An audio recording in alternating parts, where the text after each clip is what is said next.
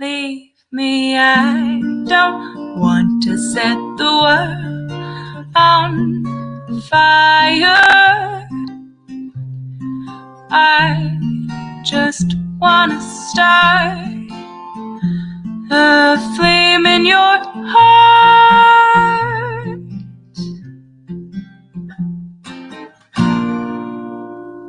All right, welcome everyone to the Tori Says Show. I'm your host, Tori.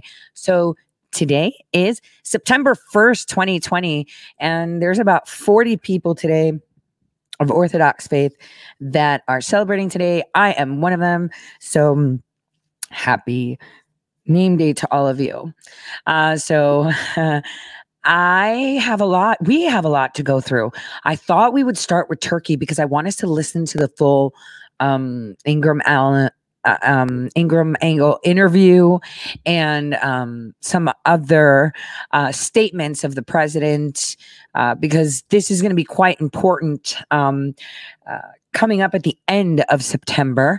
So I wanted to start it. I I wanted to start with our global affairs. I am working on a story out in the Eastern Mediterranean, but I thought um, I could just give you guys an update on what's going on there. So for years now, I've been telling you that this is where the war will centralize itself. Uh, more so of uh, the position of Idlib, right? And why they're attacking the Eastern Mediterranean. Uh, but now things are actually really heating up. And it, it's really important we just pay attention to it. It's not happening yet, but it's kind of happening. Here we go. Let me play this for you. August 10th, Turkey sent the Oruç Reis to the Aegean Sea to search for energy deposits. Escorted by Turkish naval ships, the seismic research vessel was deployed south of the Greek island of Castellorizo, waters not far from the Turkish coast, but a maritime zone claimed by Greece. The reaction was immediate. Supported by European allies France, Italy, and Cyprus, Athens put its army on alert and sent its navy and air force to the area. The standoff between the two NATO allies was underway.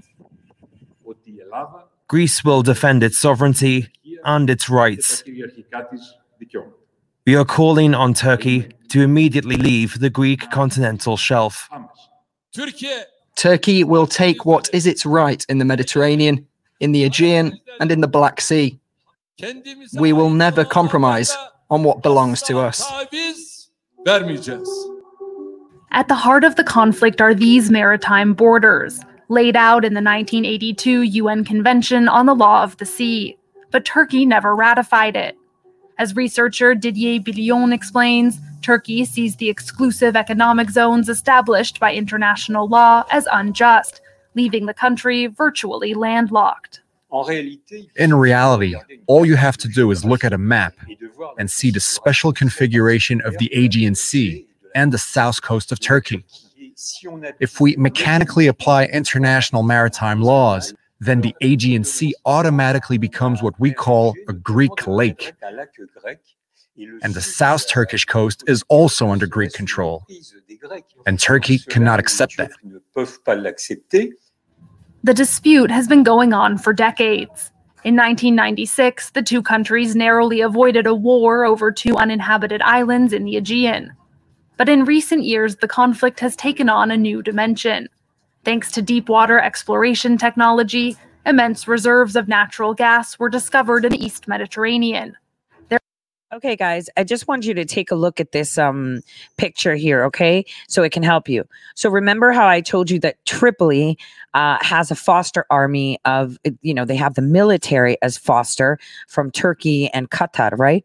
So because they have that, this allows Turkey to freely cross these coasts over here. So it allows them to patrol here and here because they can come through. This is the concern that all these nations Egypt, Israel, uh, Lebanon, Cyprus, uh, Greece, um, uh, and Libya, obviously, except for Tripoli, had because all of this was being patrolled by the Turkish people because the UN allowed them to. I wanted to make that clear to you. Their potential is estimated at billions of cubic meters, the equivalent of the reserves found in Norway, one of the world's biggest natural gas producers. And recently, oil reserves were found just several thousand nautical miles from the waters being explored by the Turkish ship. Obviously, everyone is racing to try and exploit these reserves for their own profit. So clearly, if this part of the Eastern Mediterranean is under Greek domination, that would leave Greece a virtual monopoly on exploiting the gas reserves.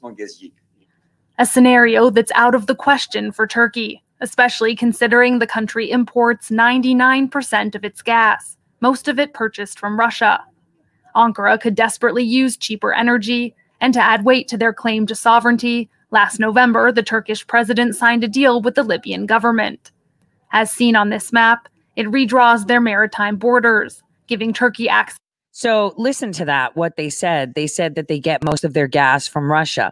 Actually, over here is where they actually have all their pipes going out east, going out south, and they get into Syria and they pipe up with Iran. So I don't know where they're stating this, but on the other hand, they're also stating that they were supposed to have more territory when they gave away most of the territory in the other surrounding ba- bodies of water. See, they're speaking half of the agreement. But as you can see, they're referring to Libya as the uh, genuine government, but they failed to tell you that it's only the Tripoli government, which is like that little, little piece of land. Uh, it's a city. It's a damn city. And they have nominated it as the lawful government, but it's only the UN that recognizes this. Access to certain waters claimed by Greece and Cyprus.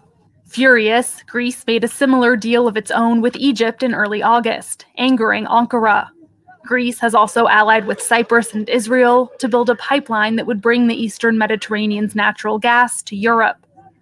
Another frustration for Turkey as it seeks to compete in the region. Turkey is not trying to be expansionist. It's not aiming for territorial conquest, but it wants to protect its interests. Turkey has understood that it's a crucial player in the region in size and population, with more than 80 million people, and in regard to its geographical position, all that has to be considered. For Turkish President Recep Tayyip Erdogan, whose country is facing the collapse of its national currency, the stakes are also political. If the economic situation, already strained by the coronavirus pandemic, gets even worse, there would clearly be political implications, which is to say that part of Erdogan's base could abandon him at the next election. So Mr. Erdogan, once again, as he often does, is attempting to ward off political problems by playing on nationalist sentiments, which are always very sensitive in Turkey. Concerned by the risk of a military conflict in the Mediterranean, Germany, the current president of the EU Council, is calling for dialogue between Athens and Ankara. When it comes to negotiating with the EU, Turkey has an important bargaining chip the already fragile 2016 migrant deal, under which Turkey acts as a guardian, preventing people from reaching Europe. Okay, so now that we've seen this, let's look. They said they want to get and be competitors because they they created a deal. Uh, we've already revisited this a while back. Whoa, I have to say like over a year and a half ago. But here's their infrastructure. So as you can see, they say poor Turkey. They can turn on and off all access. So this is where they get all their oil from. Well, there's more because they extend. It goes out. There's Oman. Uh, there's it's it's like I said. They have the keys to the kingdom. They take all the gas and they're the ones that are supplying it. So what Greece and Israel and Egypt and Cyprus have is a huge load of gas here that no one has exploited because they don't want to ruin the water if i remember correctly was one of the arguments they said. But over here where turkey is disputing right you have to understand that there's a lot of uranium and other metals that they want. And the Greeks had also said that they didn't want to ruin the waters. And this was, I, if I remember correctly, like 80s, they were discussing this uh, with the EU that was asking for exploitation. So if you also remember last week, I, I believe, or two weeks ago, Turkey said that they found water here, as you could see, in, uh, they found gas here in the Black Sea. So they would abandon their drilling in Greece and Cyprus. But instead, they've sent out more military ships. And I would be concerned as well if suddenly they're able to patrol my waters when they're an enemy. So this is where the the gas that they found is the Black Sea. But as you can also see, they this is an old map, by the way. Uh, these pipelines here have already been built. So how do you discover gas now when you've already created pipelines? Are you saying you didn't survey the ground, uh, the ground floor of the sea? Are you saying that you didn't see it? Because this whole area has been surveyed fully, like I told you guys a couple weeks ago, and now they're claiming they found gas, which is only going to spark issues with Russia, Ukraine, Crimea, um, and the other European nations like Romania and Bulgaria. Um, Georgia is independent, but they're pretty much Mother Russia too, right? so this is the conflict that's happening right now. And it seems that it's really heating up because they're on high alert in the Eastern Mediterranean. Cyprus is actually preparing for military response. Here's a report that was um, really interesting because Turkey's running military drills. And that was scary to see. The gunnery exercise began on Saturday and will go on until 11th of September. Turkey's standoff with Greece has attracted sharp criticism from the European Union. Now, EU's top diplomat has said that the bloc is preparing sanctions against Turkey. These sanctions will be on the agenda when EU leaders meet on the 24th of September. Meanwhile, France is all set to provide military assistance to Greece in the form of 18 Rafale jets, which will help counter Turkey's F 16s. 10 of the arriving Rafales will be the latest F 3R variants, while the rest are expected to be second hand jets for which Greece will not have to make any payments. Turkish oh, President Recep Tayyip Erdogan continued his attack on both Greece and France, calling President Macron and Prime Minister Mitsotakis incompetent and greedy. Listen in to what he had to say. Yunan halkı muhteris ve kifayetsiz yöneticileri yüzünden başlarına geleceklerini kabul ediyor mu? Fransız halkı muhteris ve kifayetsiz yöneticileri yüzünden ödeyecekleri bedelleri biliyor mu? A spokesperson of Turkey's ruling party is also accusing Greece of militarizing the island of Mace. Ankara pointed out that a 1947 peace treaty calls for the island to remain demilitarized. The Turkish spokesperson said it was stupid of Greece to point guns at Turkish shores. Uh, you know, this guy actually had communications with Ilhan Omar, right? I, I just wanted to point that out too. And so tensions have been escalating between Greece and Turkey over gas exploration rights in the Mediterranean. Greek armed forces were put on alert after Turkey sent a drilling ship to the disputed region. Following which Ankara warned Athens of retaliation, Greece also signed a deal with Egypt to form an exclusive economic zone in the Mediterranean. This was done to counter a similar agreement between Turkey and Libya. For these continuing rising tensions, let's get in a sense of perspective as to what's happening between Greece and Turkey. For that, I'm joined in by our guest, Professor Muzaffer Şenel, who's joining us live from Istanbul. He is a West Asia analyst and the deputy director at the Istanbul Şehir University. A very warm welcome to you, Professor. Professor, let me begin by asking you the dispute is fast becoming militarized. There's no doubt about it. How do you view them with regards to the 1947 peace treaty, which calls for demilitarization? Uh, conflict over the maritime zone in the Eastern Mediterranean, especially in terms of the Aegean Sea as well, is becoming increasingly militarized, risking a conflict between two NATO members, and uh, which is one of them is not EU member, which is also an important issue, as in your or, uh, news uh, that also uh, gave it. Any small spark in this region would lead could lead a uh, catastrophe. as of today, these, as you know, that the France, Greece Greece and uh, Cyprus once uh, once a t- tough line against Turkey, uncom- uncompromising and security-minded policies they are uh, following, while Germany, Spain, and Italy uh, favoring more conciliatory, uh, conciliatory approach, more compro- compromising approach. Uh, it will this will lead a kind of Turkish-Greek tension will will ease. If the, the escalation will come if the German, Spain, and Italy uh, approaches will come to the, the table. As of today, as we know that the Greek and Turkey uh, have agreed on exploratory talks, but as of today, they didn't. They they are not agreed on the, what topics should be included.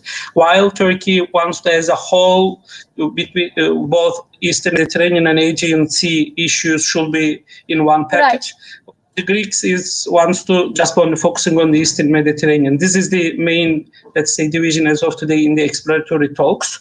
Right. But uh, one thing more, maybe, is, uh, without any preconditions, they should start soon. Otherwise, it it seems difficult. All right, without any preconditions is an important and a very valid clause that you've mentioned. Also, Professor, tensions in Eastern Mediterranean are nothing new. Why are the two countries locked in a dispute over drilling rights, and how crucial is Cyprus in the larger picture?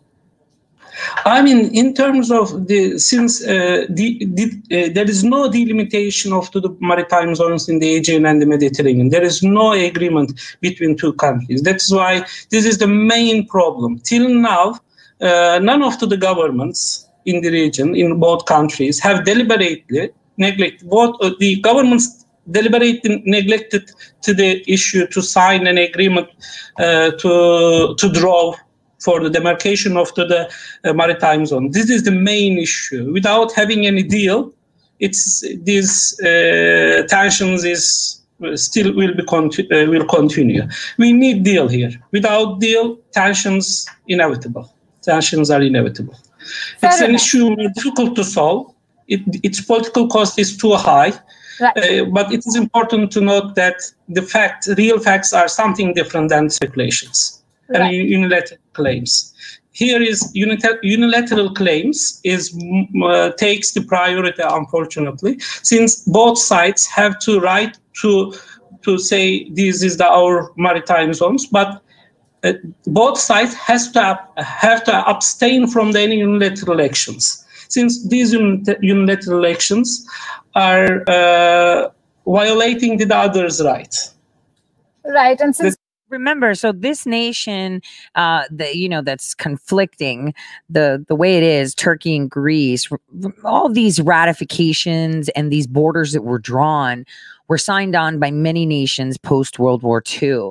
Uh, they took a lot away from Turkey, uh, but well, the Ottoman Empire. So they gave back uh, Mecca uh, to the Arab nations. They gave back territory. I mean, if you actually look at the history of what the Ottoman Empire was and their conquering, you would understand. And the fact that Qatar and um, Turkey have been aligning themselves with these things is terrifying because they're getting more and more aggressive and you know performing military drills and no one really has stopped them. It's been escalating for two years, and you've had the Germans sitting there saying, Oh, don't be bad, be a good boy, Erdogan, doing nothing. And so the uh, the agreement that was placed but facilitated by the UN uh, between Turkey and Tripoli is what sealed the deal. When you have a mutual defense agreement, it means that your military will defend that nation. You will join them uh, to defend them if they go to war. That's the kind of agreement that Russia has with Syria, uh, hence why Russia is fighting with Assad because they've had that agreement in place from the 70s when Turkey invaded Cyprus and took half of it. It was at that period of time. So, what the UN did was it facilitated an agreement of mutual defense with Tripoli for Turkey and Qatar. Now, um, they work together. Both Qatar, Qatar, remember, is the nation that is the head, well, that appealed to be the headquarters for Taliban. The Taliban is a political party in Afghanistan, but their headquarters is in Qatar, which is very interesting. And that is what the um, meeting that President Trump, remember, said that he was going to have with people of the Taliban for negotiations that was canceled. It was all about that because they were fighting to get their headquarters in Qatar. And, you know, that's a very huge issue to have an active, radicalized, was a political party, not so much a political party because it was uh, eh, fanaticized and radicalized in the 80s with the uh, Russian jihad wars. So we have that. And now what happened was all the other nations that border that Mediterranean area, the Eastern Mediterranean, created mutual defense agreements amongst themselves.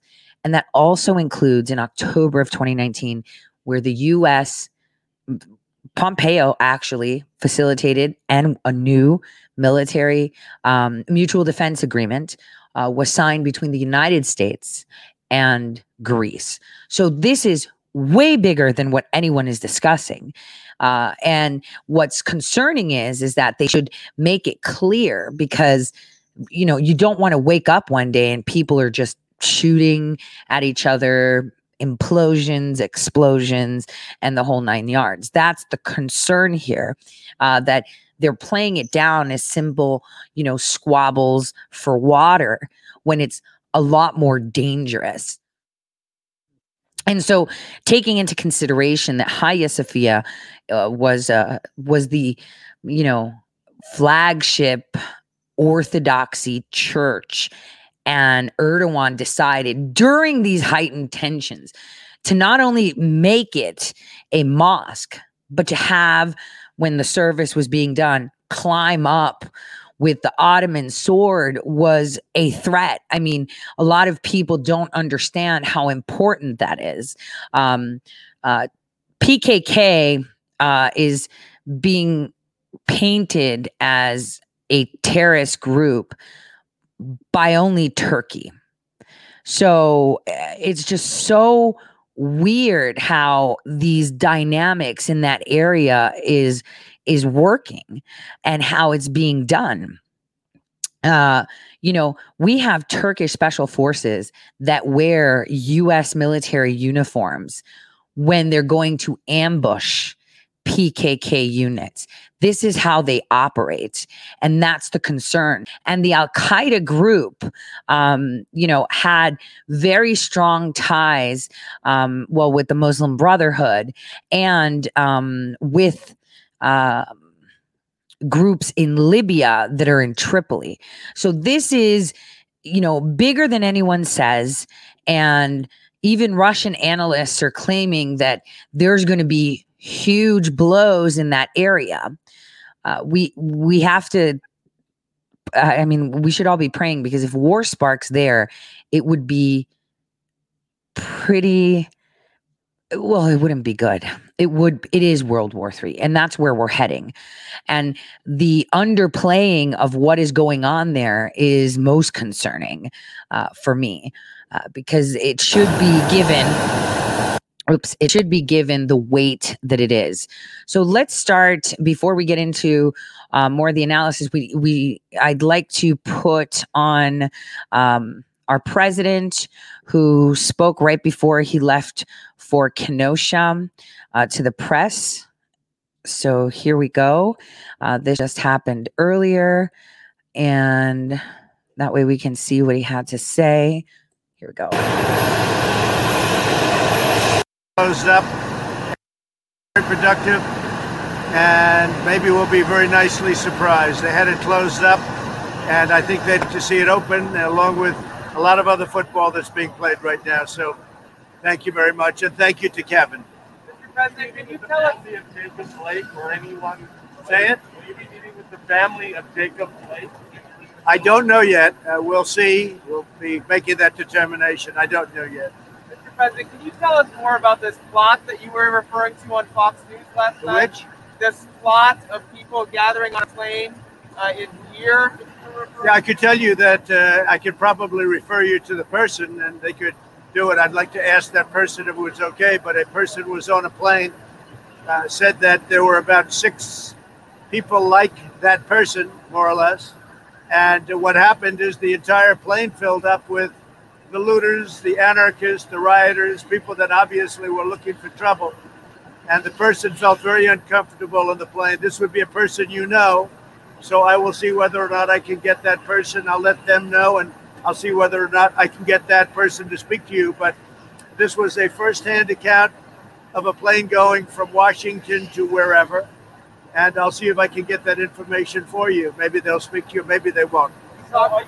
Are you concerned at all by the, the armed militias on the streets? Are they worries or are they to be uh? I think a lot of people are looking at what's happening to these Democrat run cities and they're disgusted.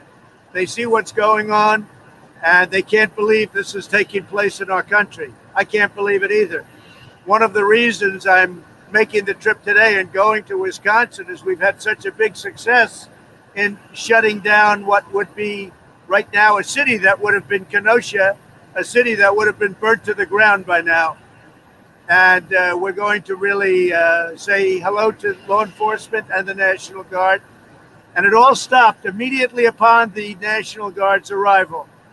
So, uh, you know, be easy to stop. I saw last night where these radical anarchists uh, were trying to get into the mayor's house, and lots of bad things were happening to this poor, foolish, very stupid mayor. I mean, how he could be mayor, I, I have no idea, but all he has to do is call, and within 10 minutes, their problem will be over.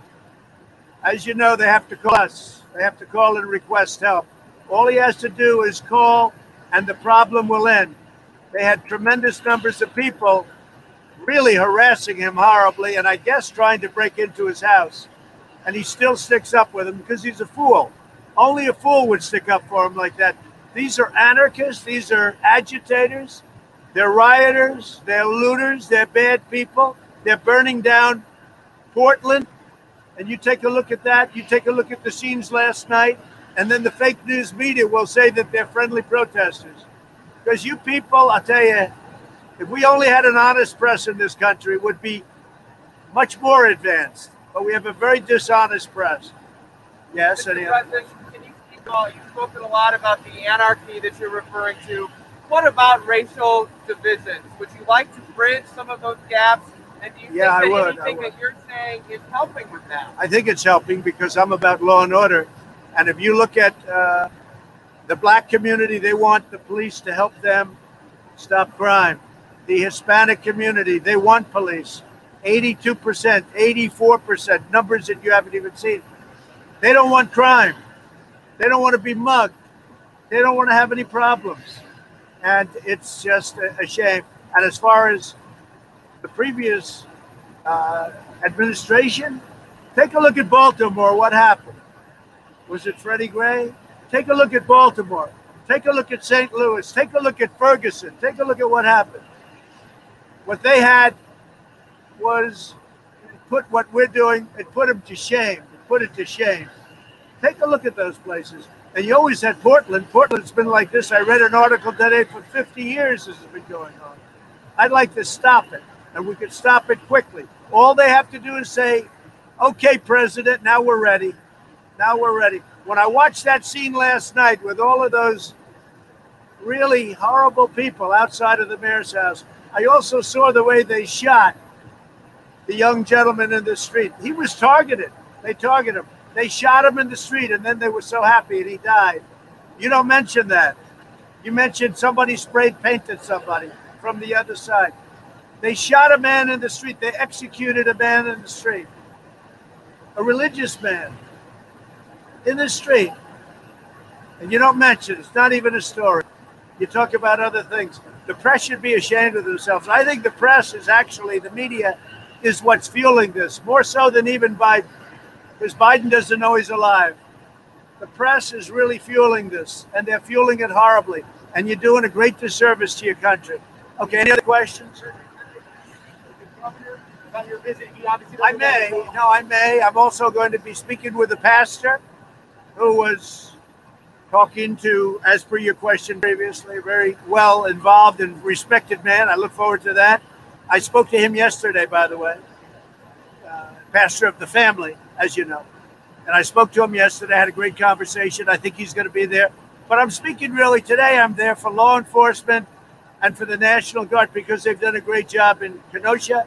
They put out the flame immediately. As soon as they came in, boom, the flame was gone. Now maybe it'll start up again, in which case they'll put it out very powerfully. And what percentage you want, if any, of, a, of that deal? Well, I told them that uh, they have till September 15th to make a deal. After that, we close it up in this country. And uh, I said that the United States has to be compensated, well compensated, because we are the ones that are making it possible. And so we should be compensated. So the Treasury has to be well compensated. President, do you have an update on airlines? Uh, what your administration wants to do to help airlines? Well, we'll be helping the airlines. Yeah, we'll be helping the airlines. You have to help the airlines. Tough business, always is. Airlines are a tough business in good times. And uh, we're about ready to get back to good times. You look at the numbers this morning, some of the numbers coming out are incredible. We have now the all time highest stock market. If you take the average, we're at a number that nobody would even believe. We're doing well. We have tremendous, uh, I tell you, we have tremendous, uh, what would you say is the best word? The enthusiasm for the country, the enthusiasm for the comeback, the V. You look at the V. Now I think it's a super V. And Morgan Stanley, of course, which is one of the most respected on Wall Street, would you say? And they just made a big prediction. You know what the prediction was, right? That President Trump is going to remain president. So we'll have to see. We'll have to see. But I don't, I cannot imagine anything else because if somebody else got in, namely my opponent, your stock markets, instead of being records right now, they will crash. Your 401ks will be down to nothing. Your stocks will be down to nothing. And we will have a depression like you've never seen before. We're going to have an incredible economy. Next year is going to be one of the best years that we've ever had. And everybody's getting a big tax cut. Thank you very much. Yeah, we're working with the drug companies on substantially lowering drug prices. Uh, I've put out a favored nations clause. I've signed it. That means we get the lowest prices anywhere in the world. We match whoever gets the lowest. And the drug companies having a real problem with that. So they're coming in to see me. And we expect to get a very substantial uh, price reduction in prescription drugs, which has never been done before. They're coming, yeah, coming this week. Okay, so I hadn't heard that, um, and I thought that they would have asked uh, more about what's happening uh, in the Eastern Mediterranean. Just to tidy up, we know what's happening. The thing is, things are escalating. Someone said, "Well, since we've seen the war in the Eastern Mediterranean, uh, you know how." You know why is it now different well today i just wanted to say and this was the news that i was getting there was a an emir in Turkey called Mahmoud Ozden. And um, he was planning on kidnapping politicians, and he was actually arrested uh, by Erdogan. Um, you know, this this was actually announced earlier this week but they actually arrested him so they they got his computer um, that he was getting orders from iraq and syria um, you know by you know creating little groups to kidnap people. So uh, Erdogan's police actually seized plans on how to kidnap these politicians and to take them into Syria. It was just, it's just been so bizarre. Hence why I was expecting someone to say something because this sounds like another coup. And they're claiming that all of this is coming from Iraq and Syria. And let's remember, uh, it was in 2019 uh, that Turkish officials were murdered in Iraq and in Syria. So this is getting this is escalating in the in the background too aside from what we're seeing the maritime um, you know tugging all these new uh, mutual defense agreements in place uh, it's getting so murky because now there's uh, an undertone of uh, nefarious type activities was there really a, a, plan to kidnap these individuals? And if so, they're claiming it's coming from Iraq and Syria, which is highly concerning. This is the point of saying, oh no, things are about to go down. And yes, it, indeed, it sounds like a deep state type operation. And the fact that Turkey, um, you know, the fact that Germany just came out to say something almost makes me feel uh, and this is what i'm looking into to see if indeed that coup is orchestrated by Iraqis and Syrians, what kind of groups there would do it? Because you have uh, the radicalized groups, uh, you know, because Iraq and Syria don't have amazing relationships. So there's got to be a faction that's sitting there. And US intelligence would obviously know because if you remember, even in Syria, we didn't have our troops. We had private contractors there uh, to do the job of the military uh, because that is usually how it's done. So that is one dynamic. That was a not a, I don't want to say a curveball, okay, because it's expected there's going to be all these plots. But the question is when you have faction in Syria and Iraq, how is that happening? Uh, simultaneously because they're claiming that they seized computers and that he was taking orders from them. This isn't Amir. This isn't just anybody. Um, and that is um, concerning because this is Adana Amir, right? Uh, and he was arrested. So this is getting very interesting very quickly coupled with the fact that they're coming out.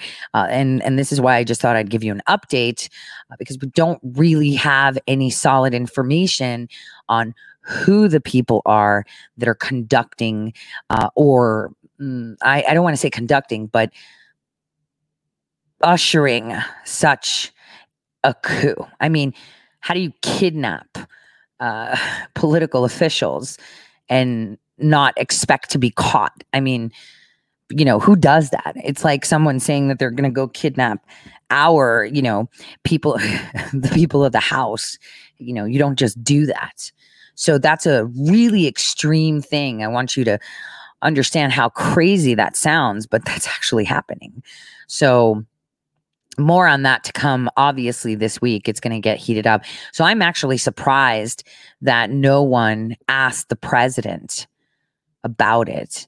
So um, that you know the concern that i have is that that group that is supposedly organizing it is also linked to a sleeper group that we have within the united states because that's the only place that i've seen um, iraq and syria work together and they actually work under a bigger umbrella of um, actors so, you know, this is serious stuff. It's pretty, pretty, pretty um, heavy duty. I was surprised. I hadn't heard the the questions from the press while he was getting ready to leave for Kenosha, and I'm just shocked that no one brought that up.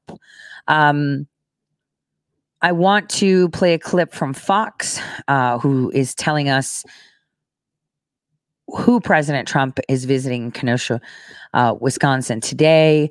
Um, but remember, the mayor didn't want him there because if the president goes there, then uh, there's a jurisdiction handover where Secret Service and um, certain other instruments of the executive branch have access, unfettered access to security, communications.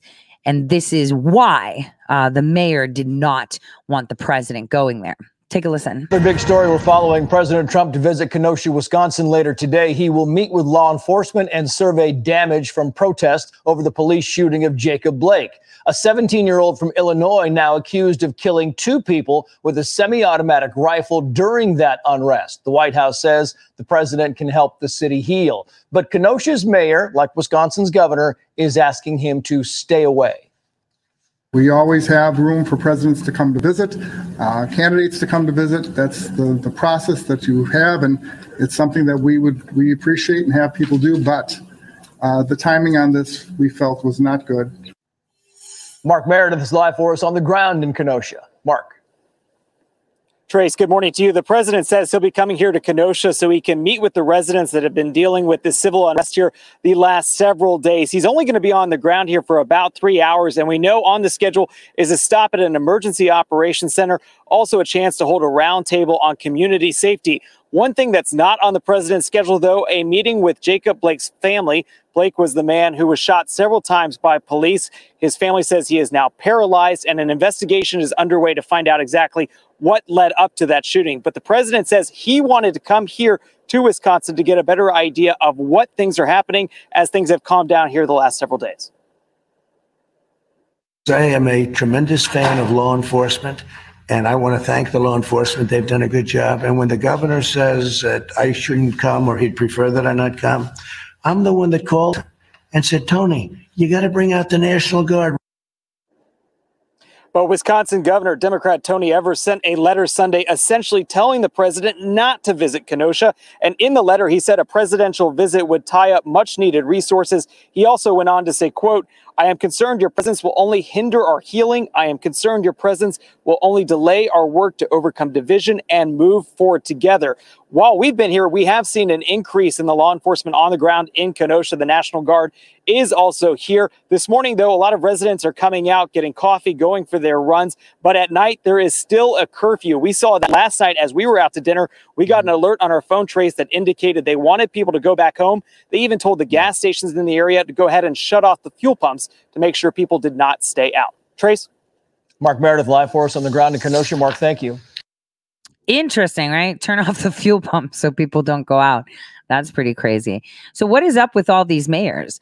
Uh, apparently, people are at Mayor Wheeler's house uh, demanding his resignation. Uh, you know, where are the sheriffs? People have elected them. The city is on fire. People are terrorized to go outside. People are being killed, and he's doing nothing.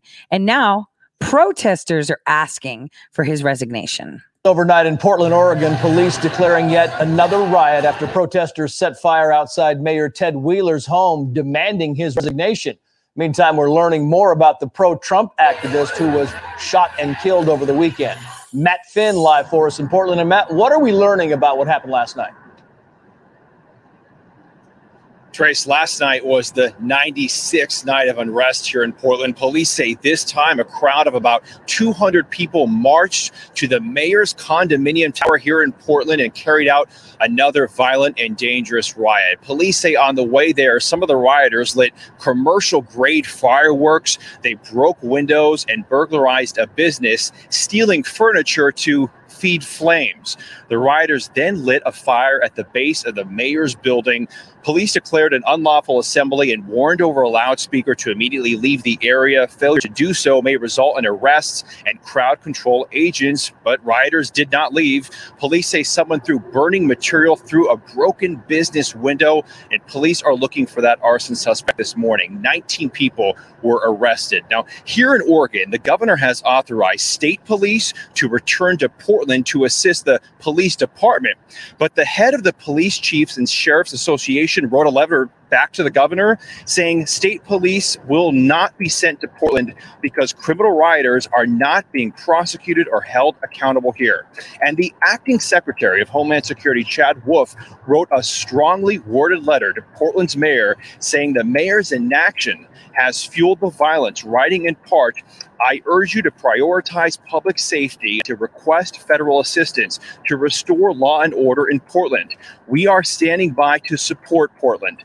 At the same time, President Trump has made it abundantly clear that there will come a point when state and local officials fail to protect its citizens from violence. The federal government will have no choice but to protect our American citizens. And this morning, police are investigating the shooting death of a man here uh, in the streets of Portland Saturday night, Trace.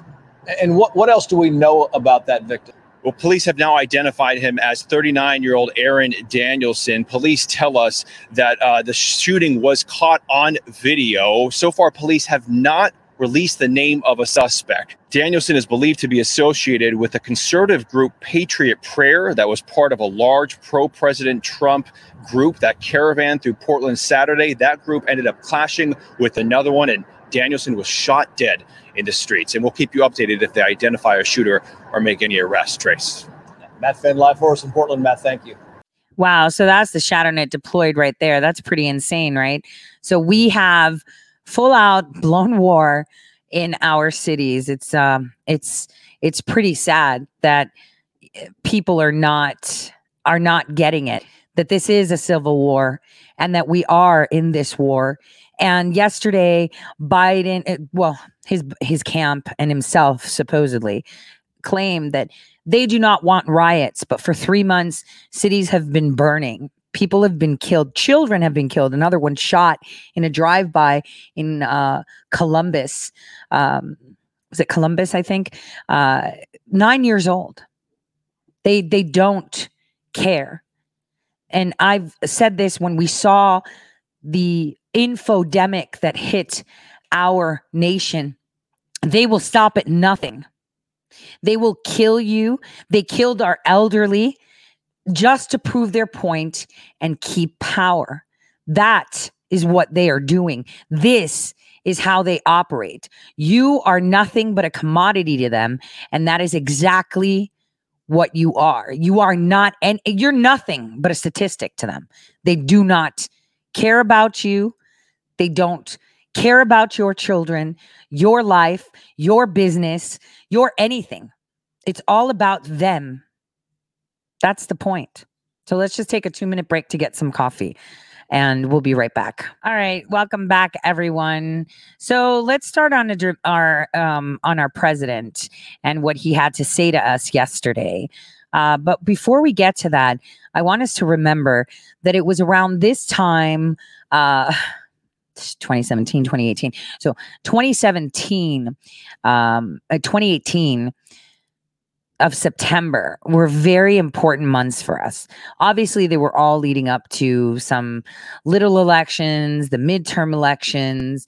But what we need to remember is that um, there are anonymous sources uh, that uh, the media, the mainstream media, have providing them information. And we see uh, we know now that many of these bad actors that uh, helped orchestrate this uh, Russia hoax uh, were indeed uh, obfuscating the actual crimes. So I've many, many times referred to Carlin and how he resigned in 2016 because right after he provided the 702s. Now, I was working on my website yesterday and I wanted to um, talk about the um, National Security Division of the Justice Department.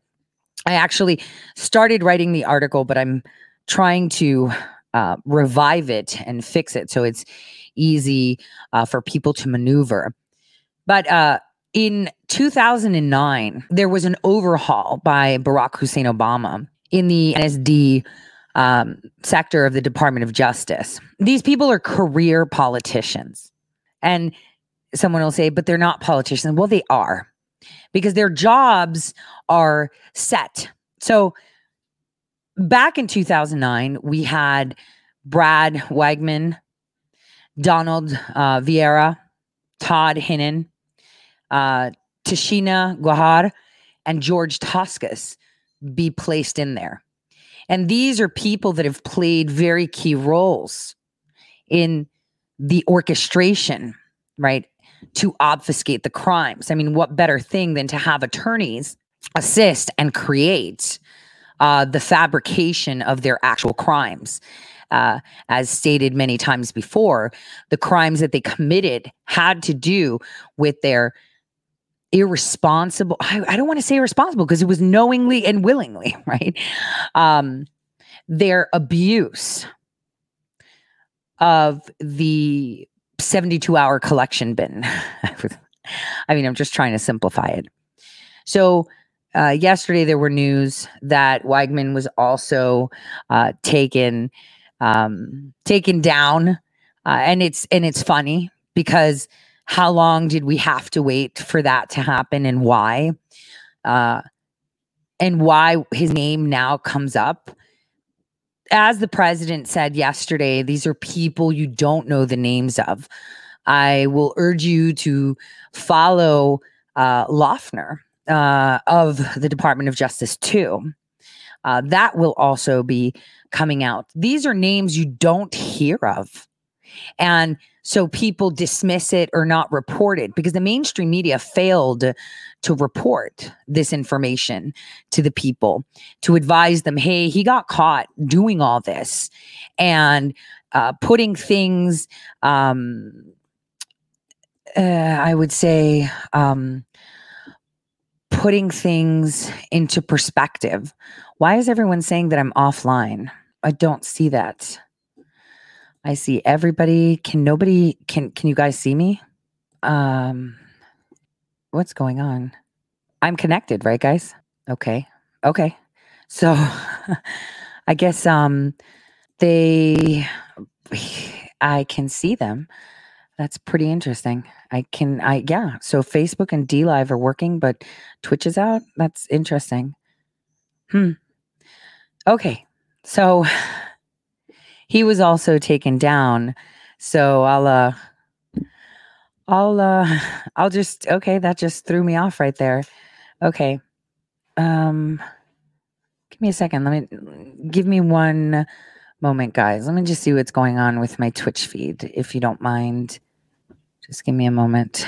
Let me take a look.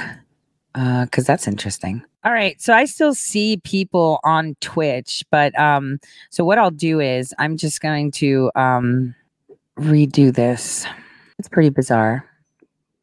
Wonder if that worked. Okay.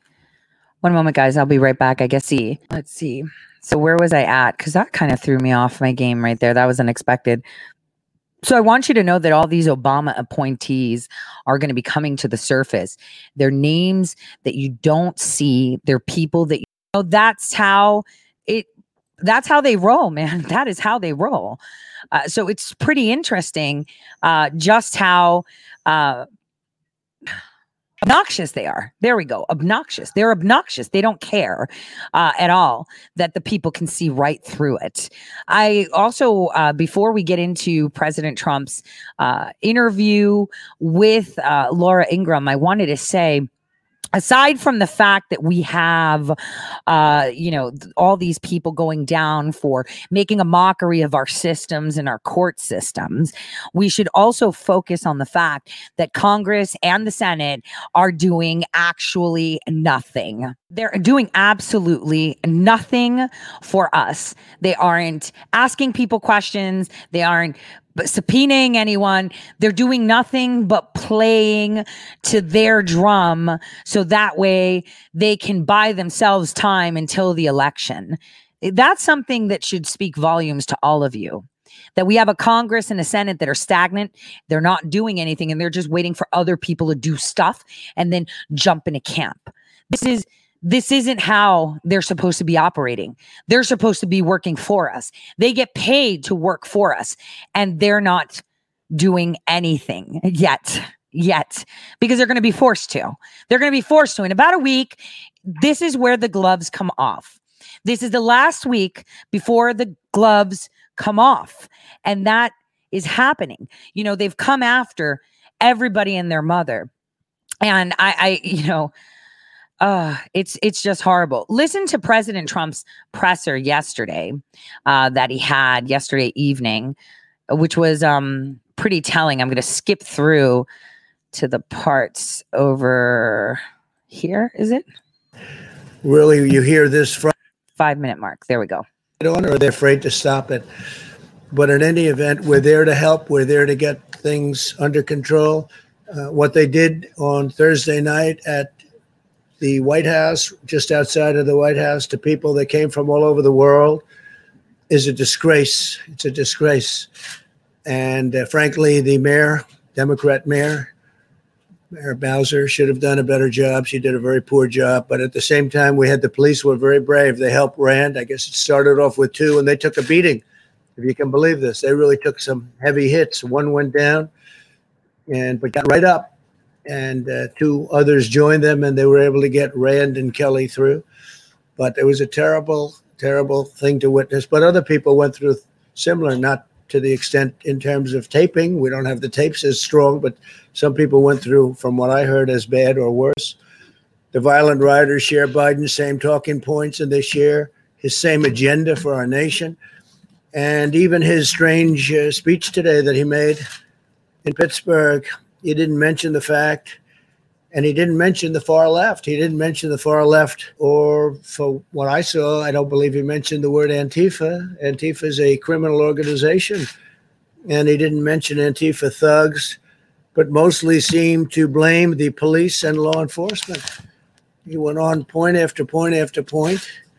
He even talked about uh, those on the right, but he didn't talk about those on the left. And those on the left are the problem. And Antifa is the problem. The rioters and Joe Biden have a side. They're both on the side of the radical left. And that is so obvious. And until that neutralizes, you're never going to have uh, safe areas in those Democrat run areas. For months, Joe Biden has given moral aid and comfort to the vandals, repeating the monstrous lie that these were peaceful protests. They're not peaceful protests. That's anarchy. That's, uh, you look at the agitators, you look at the looters, you look at the rioters. That's not a peaceful protest. Uh, they keep using the term. It's so nice, peaceful protest. And behind the reporter, the cities are burning. Uh, we could solve it very quickly if they ask us to come in, like we did in Minneapolis, and like we just did in Wisconsin. Where I'll be going tomorrow, and at least the governor asked me if I could. We would. Uh, I said you got to get the National Guard, and he finally agreed to even a small number, but they were able to take care of things, and that was about five days ago, six days ago, and uh, ever since it's been very good. 13 members of Biden's campaign staff donated to bail and rioters.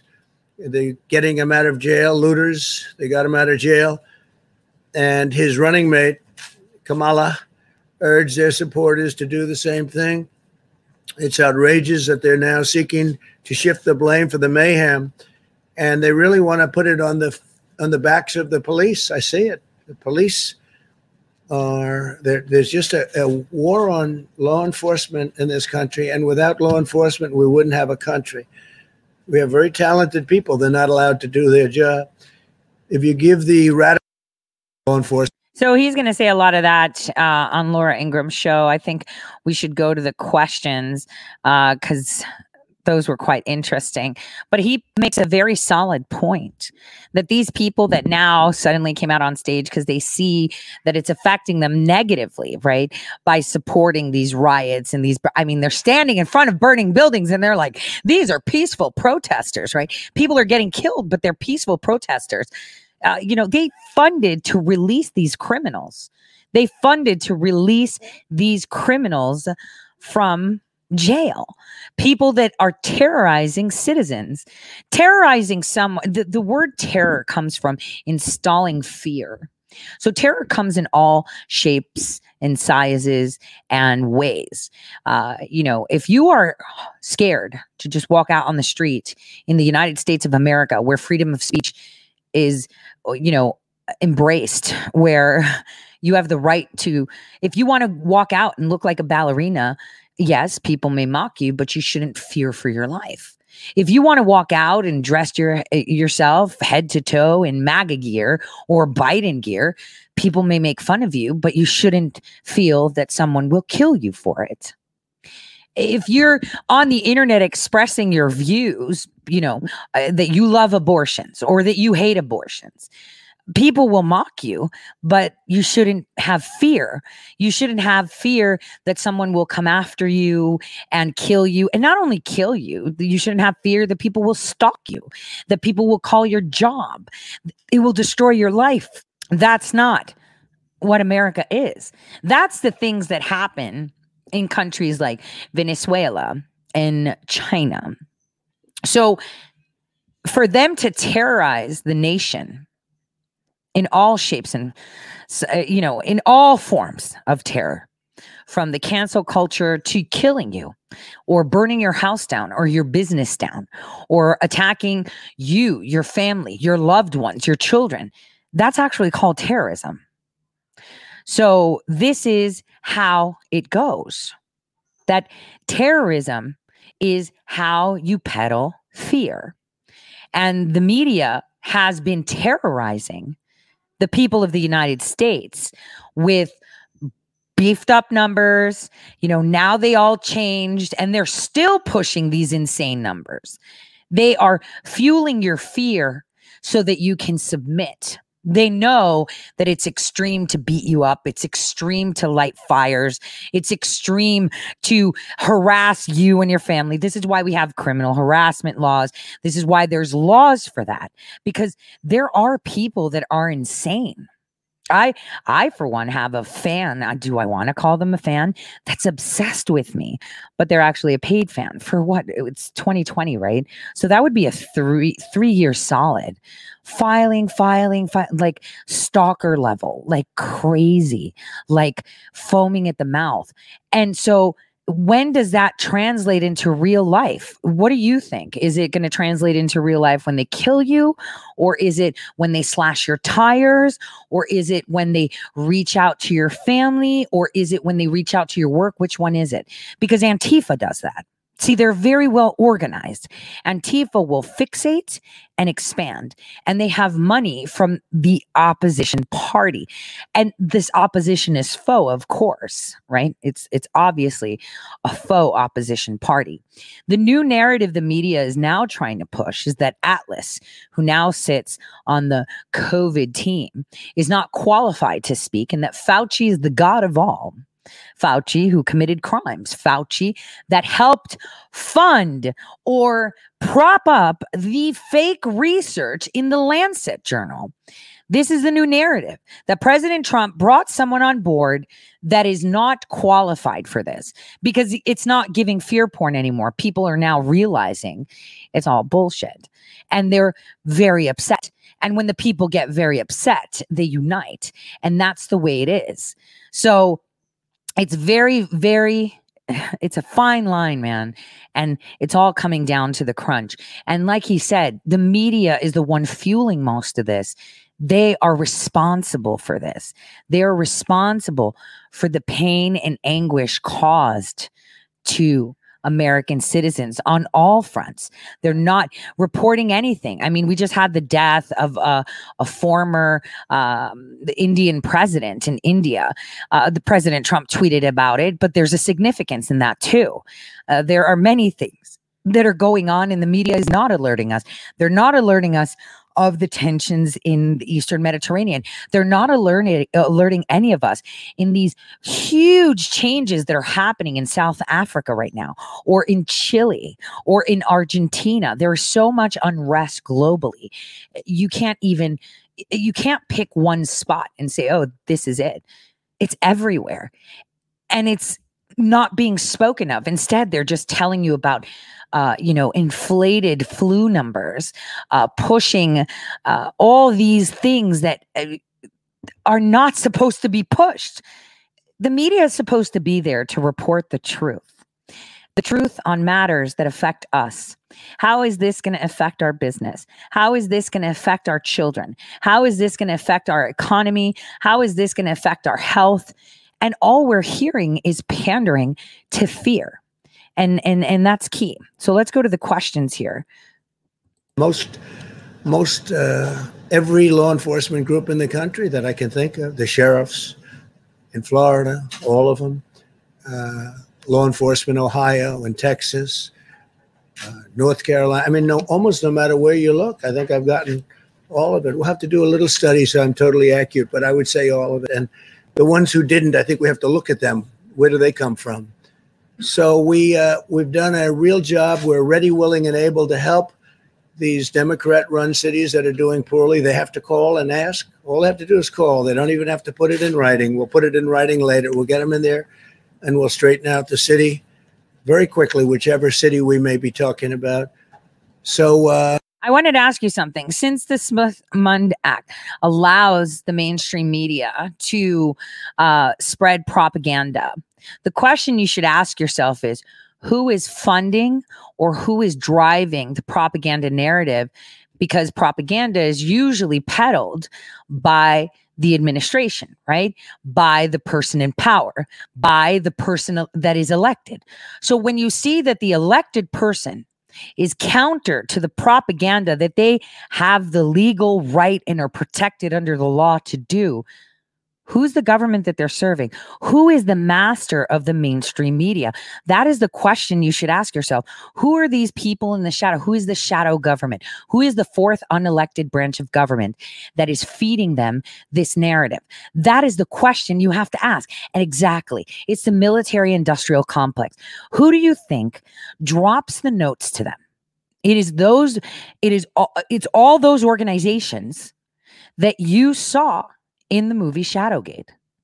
They're the ones peddling the propaganda because propaganda means that leadership is pushing a narrative to mind hack their people into submission and to think things the way they want you to. So think about it. If the president is saying apples, but all of the bullhorns, right? All of the media saying oranges. Who's giving them oranges if the person that supposedly has the right to issue propaganda is pushing Apple? It makes no sense, right? So here's where you see that they have a government that is not the elected one. They are the ones that know best. They're the ones that are telling you what to do. That's key. Okay? That is key. Uh, those governors that are responsible for a state that has a city that's got a lot of problems, call me, or the mayor can call me, and uh, we'll be there very quickly. Tomorrow, we're making that trip uh, to Wisconsin. I think a lot of you are going to be going, and it should be very interesting. Should be very interesting, but we're proud of it because in six days, uh, it's been like a different world. And it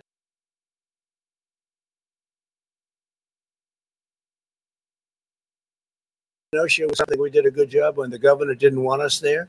He didn't want uh, the National Guard, as you know. He was very reluctant, but I give him credit because ultimately he said yes. And as soon as he said yes, the problem ended.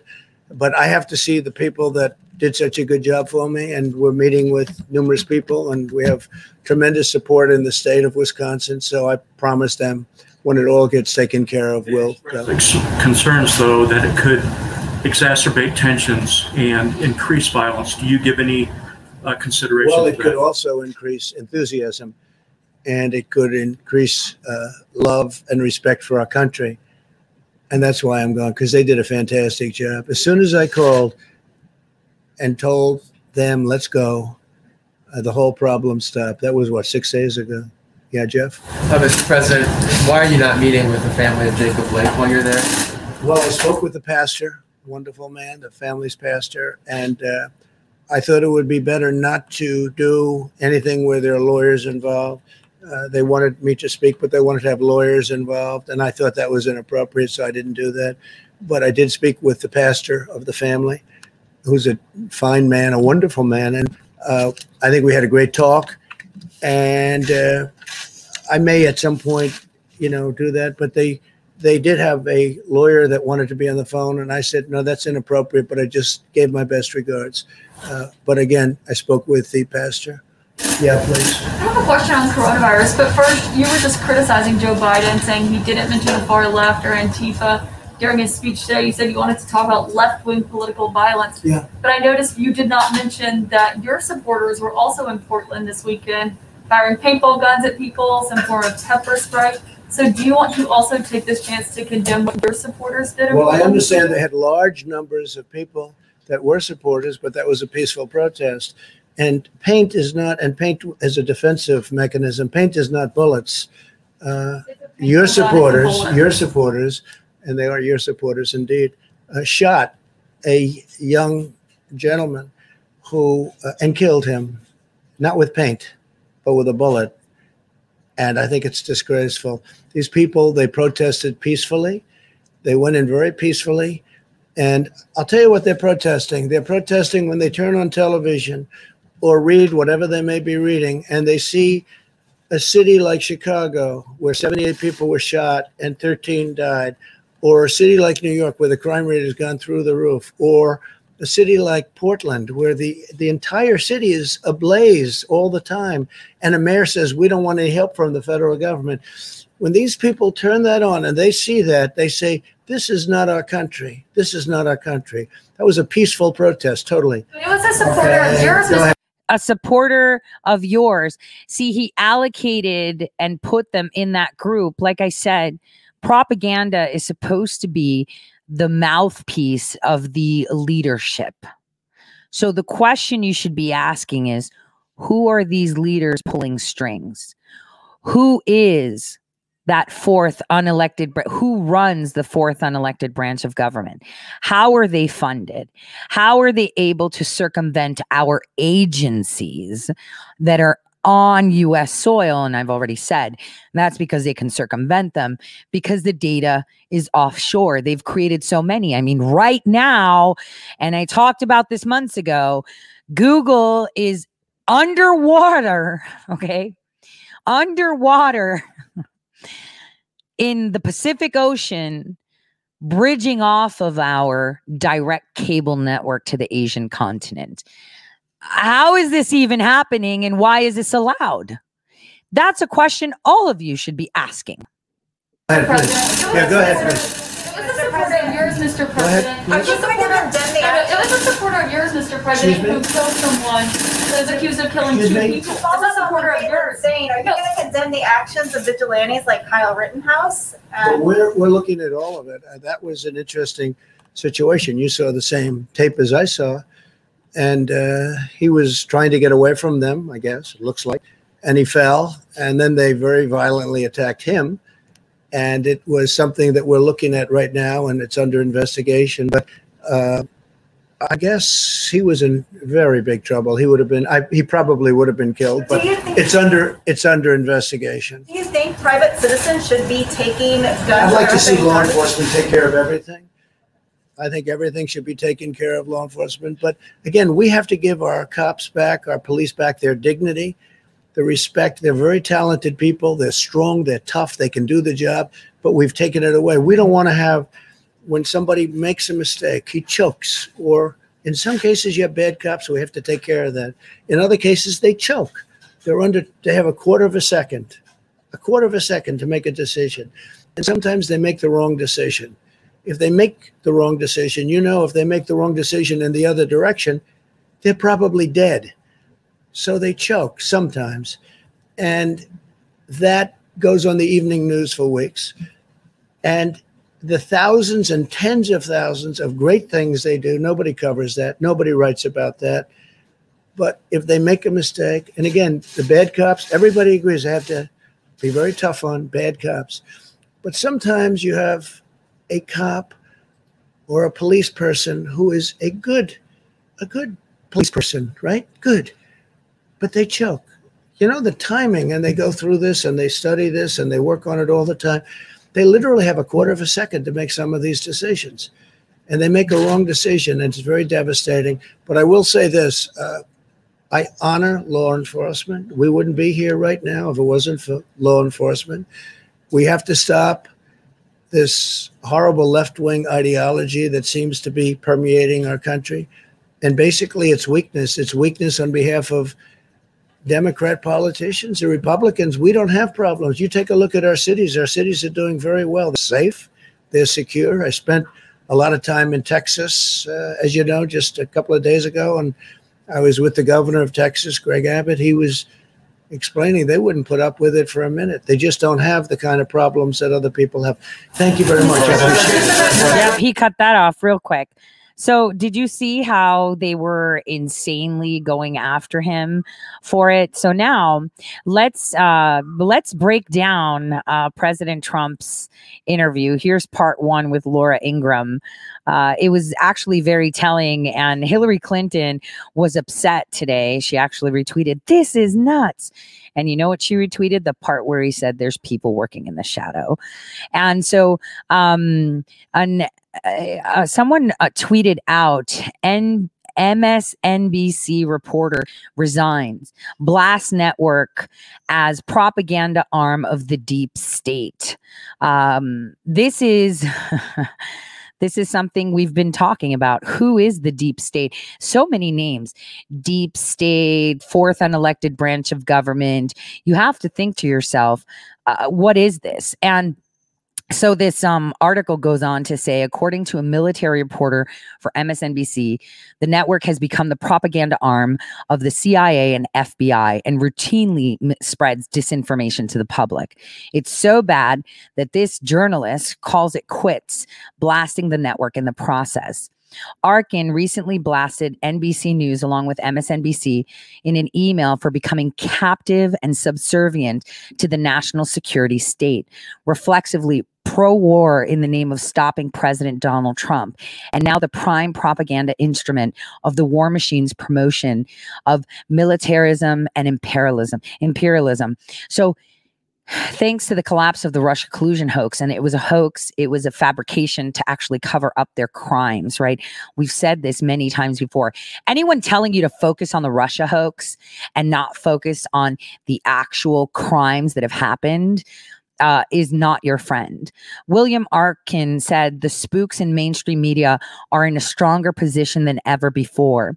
The national security establishment not only has hasn't issued a beat a beat but indeed has gained dangerous strength we've said this it is ever more autonomous and practically impervious to criticism and he said um, this is from oh, this is a quote from the New York, from the mayor of New York City, 1918 to 1925. The real menace of our republic is the invisible government, which, like a giant octopus, sprawls its slimy legs over our cities, states, and unions. The little coterie of powerful international bankers virtually run the United States government for their own selfish purposes they practically control both parties and control the majority of newspapers and magazines in this country. They use the columns of these paper to club into submission or drive out of office public officials who refuse to do the bidding of the powerful corrupt cliques which compose the invisible government. It operates under cover of a self created screen, seizes our executive officers, legislative bodies, schools, courts, newspapers, and every agency created for public protection. Now, this is everything that we have been talking about for years. There is a fourth unelected branch of government. We showed you who are the people pushing and promoting this. They love terrorists because terrorists install fear. And if they can scare you enough, you'd be willing to submit and forfeit your rights in the name of safety.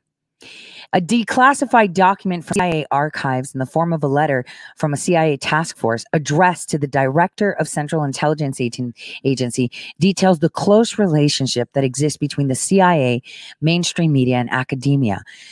You can you can actually see it.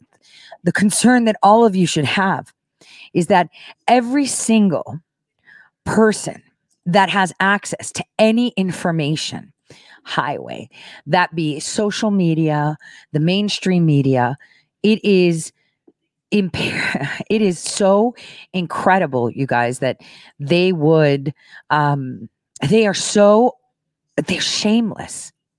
They will say anything to shy away from what is really happening. And so i'm i'm glad and i'm happy that the president of the united states made sure that he told the people exactly what is happening, how it's happening on Ingraham's show. He said that they operate in the shadows, and they do. The airplane is just one of many means and modes that they use to think. An airplane where you go through security checkpoints, where they document your travel, right? You have to be very shameless or feel very protected to travel like that. Buses are too uh, evident. Remember, those were actually exposed by Millie Weaver, where she found them, uh, where coaches were found.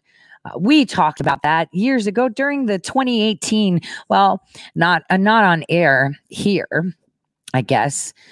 I guess I was just on Twitter tweeting, but this is this is important that you understand that the terrorists that we have outside our borders are funding and promoting the terrorists, the domestic terrorist network that we have within our borders. When I've been tweeting, oh, uh, you know, the mainstream media are domestic terrorists, it is true. The pundits are domestic terrorists because it is true. They're all funded and fueled by the same. Look at the universities. They're molding and shaping these terrorists. Remember, with all these riots that were happening, who were handing out the bricks? Professors, teachers.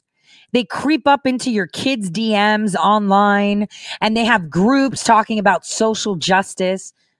I've shown you the videos. We've talked about this. This is not hidden.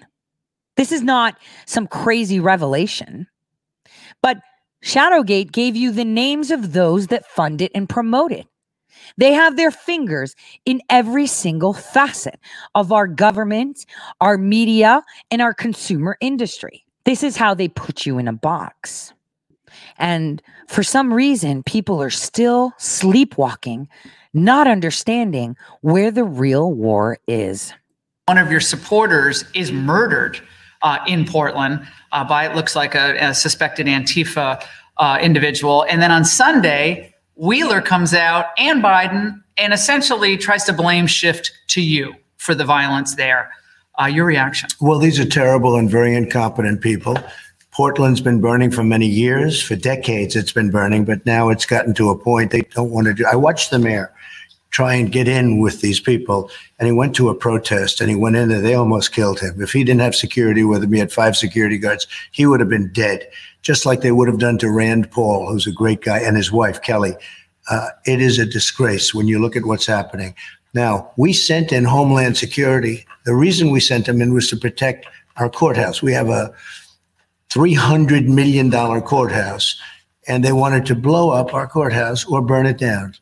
Uh, take your choice, blow it up or burn it down, they said. And I said, no, no, that's not happening. So they wouldn't protect it because the mayor said he doesn't care. So we sent in our Homeland people. They did a great job. Immediately, Homeland Security. Immediately, it was protected. And that's the only reason they were there. I've offered to send in the National Guard. I've offered to send in anybody they want. I could put that out in 45 minutes and it would stop. And I think the people of Portland and the people of Oregon, I know it's a liberal state, considered liberal, they're tired of it. They're tired of having, uh, of living with this curse. They're living with a curse.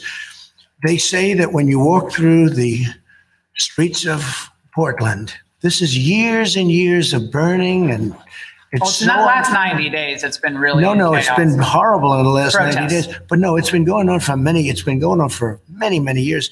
It's like you're in, I, I won't name the city, but it's a city someplace in the world that's not so good, okay? It's a terrible situation. The. Oregon governor said no one is safe in Donald Trump's America. Yeah. They're trying to turn the Yeah, yeah, tables no, on you trying. after months of they're not really saying much about the violence. Right, but they won't ever criticize anybody that really, you know, that that's a violent person. Frankly, that's violent. They stick up for the violence. They don't. The people that are getting hurt, they don't care about. They don't care about these people. It's a weird thing. It's like warped minds. And for the last 93 days, I've been offering to send, and as you know, they have to take the offer. They have to make, they have to ask to have help. I've been standing and I've been saying, anytime you're ready, we'll put it out. What's motivating them, Mr. President? I think it's a sickness, actually. I think there also there's a fear. I watched uh, the way they treated this Mayor Wheeler when he was standing there, and I'll tell you how unfair the news is. NBC News didn't. Hold on. I just wanted to say, you do know President Trump is going to Kenosha. Do you know where he is right now? He's with William Barr in Illinois. I just wanted to point that out. Just saying. show that he was being shouted at and cursed at, and he ran. Uh, literally, he had to run for his life because they were going to really hurt him. He had security. If he didn't, he would have Well, probably. they showed up as an apartment building over there. No, no. How he can still stick up for him? I think there's a fear. I think he's afraid. Are they afraid that Oregon could be in play because of people's concern about law and order? It could, Is that what you're saying? It could. I don't know. I'm, I'm no. I think that, like the mayor Wheeler, I think he's probably afraid for his life because if you would have seen him, but I'll show you how this on this NBC News put on, and they didn't have the people shouting. They had him standing there, and they talked about how it was a show of great unity. The mayor standing with the people. Those people were going to kill him. They were saying things that I can't repeat right now, but horrible things. But they didn't put that on. I actually happened to see the real. That's true. Remember, they were trying to kill the mayor, yet they were they were saying that he was unifying them and standing with them. And and and it's kind of like look peaceful protest and there's fires. How many times have we used that you know little meme with nothing to see here right? When there's chaos. This is exactly how they're operating. It's it's pure insanity and you have to be insane to even think that's that's okay. But that's what we need. They they are doing this because they know that there are people out there that can't seem to wake up they're that mesmerized that well programmed tape on Fox. He escaped with his life, and yet he doesn't want any help. It's so unfair to the people of Oregon. We could solve that problem quickly, like I did in Kenosha. You know, Kenosha went through three or four days of, they, you wouldn't have a Kenosha right now. We demanded that they send in the National Guard, call the governor, and in all fairness, the governor did it. Not enough, but it was enough to put it out. And we ultimately put in more. We had a thousand people, and we put it out quickly. You wouldn't have Kenosha right now. Um, in Pittsburgh today, uh, Joe Biden uh, gave a speech and he spoke directly about this violence. He may believe mouthing the words law and order makes him strong, but his failure to call on his own supporters to stop acting as an armed militia in this country shows how weak he is. Your response to the vice president, sir? Look, he's a weak person. He's been weak all his life, but now he's really weak.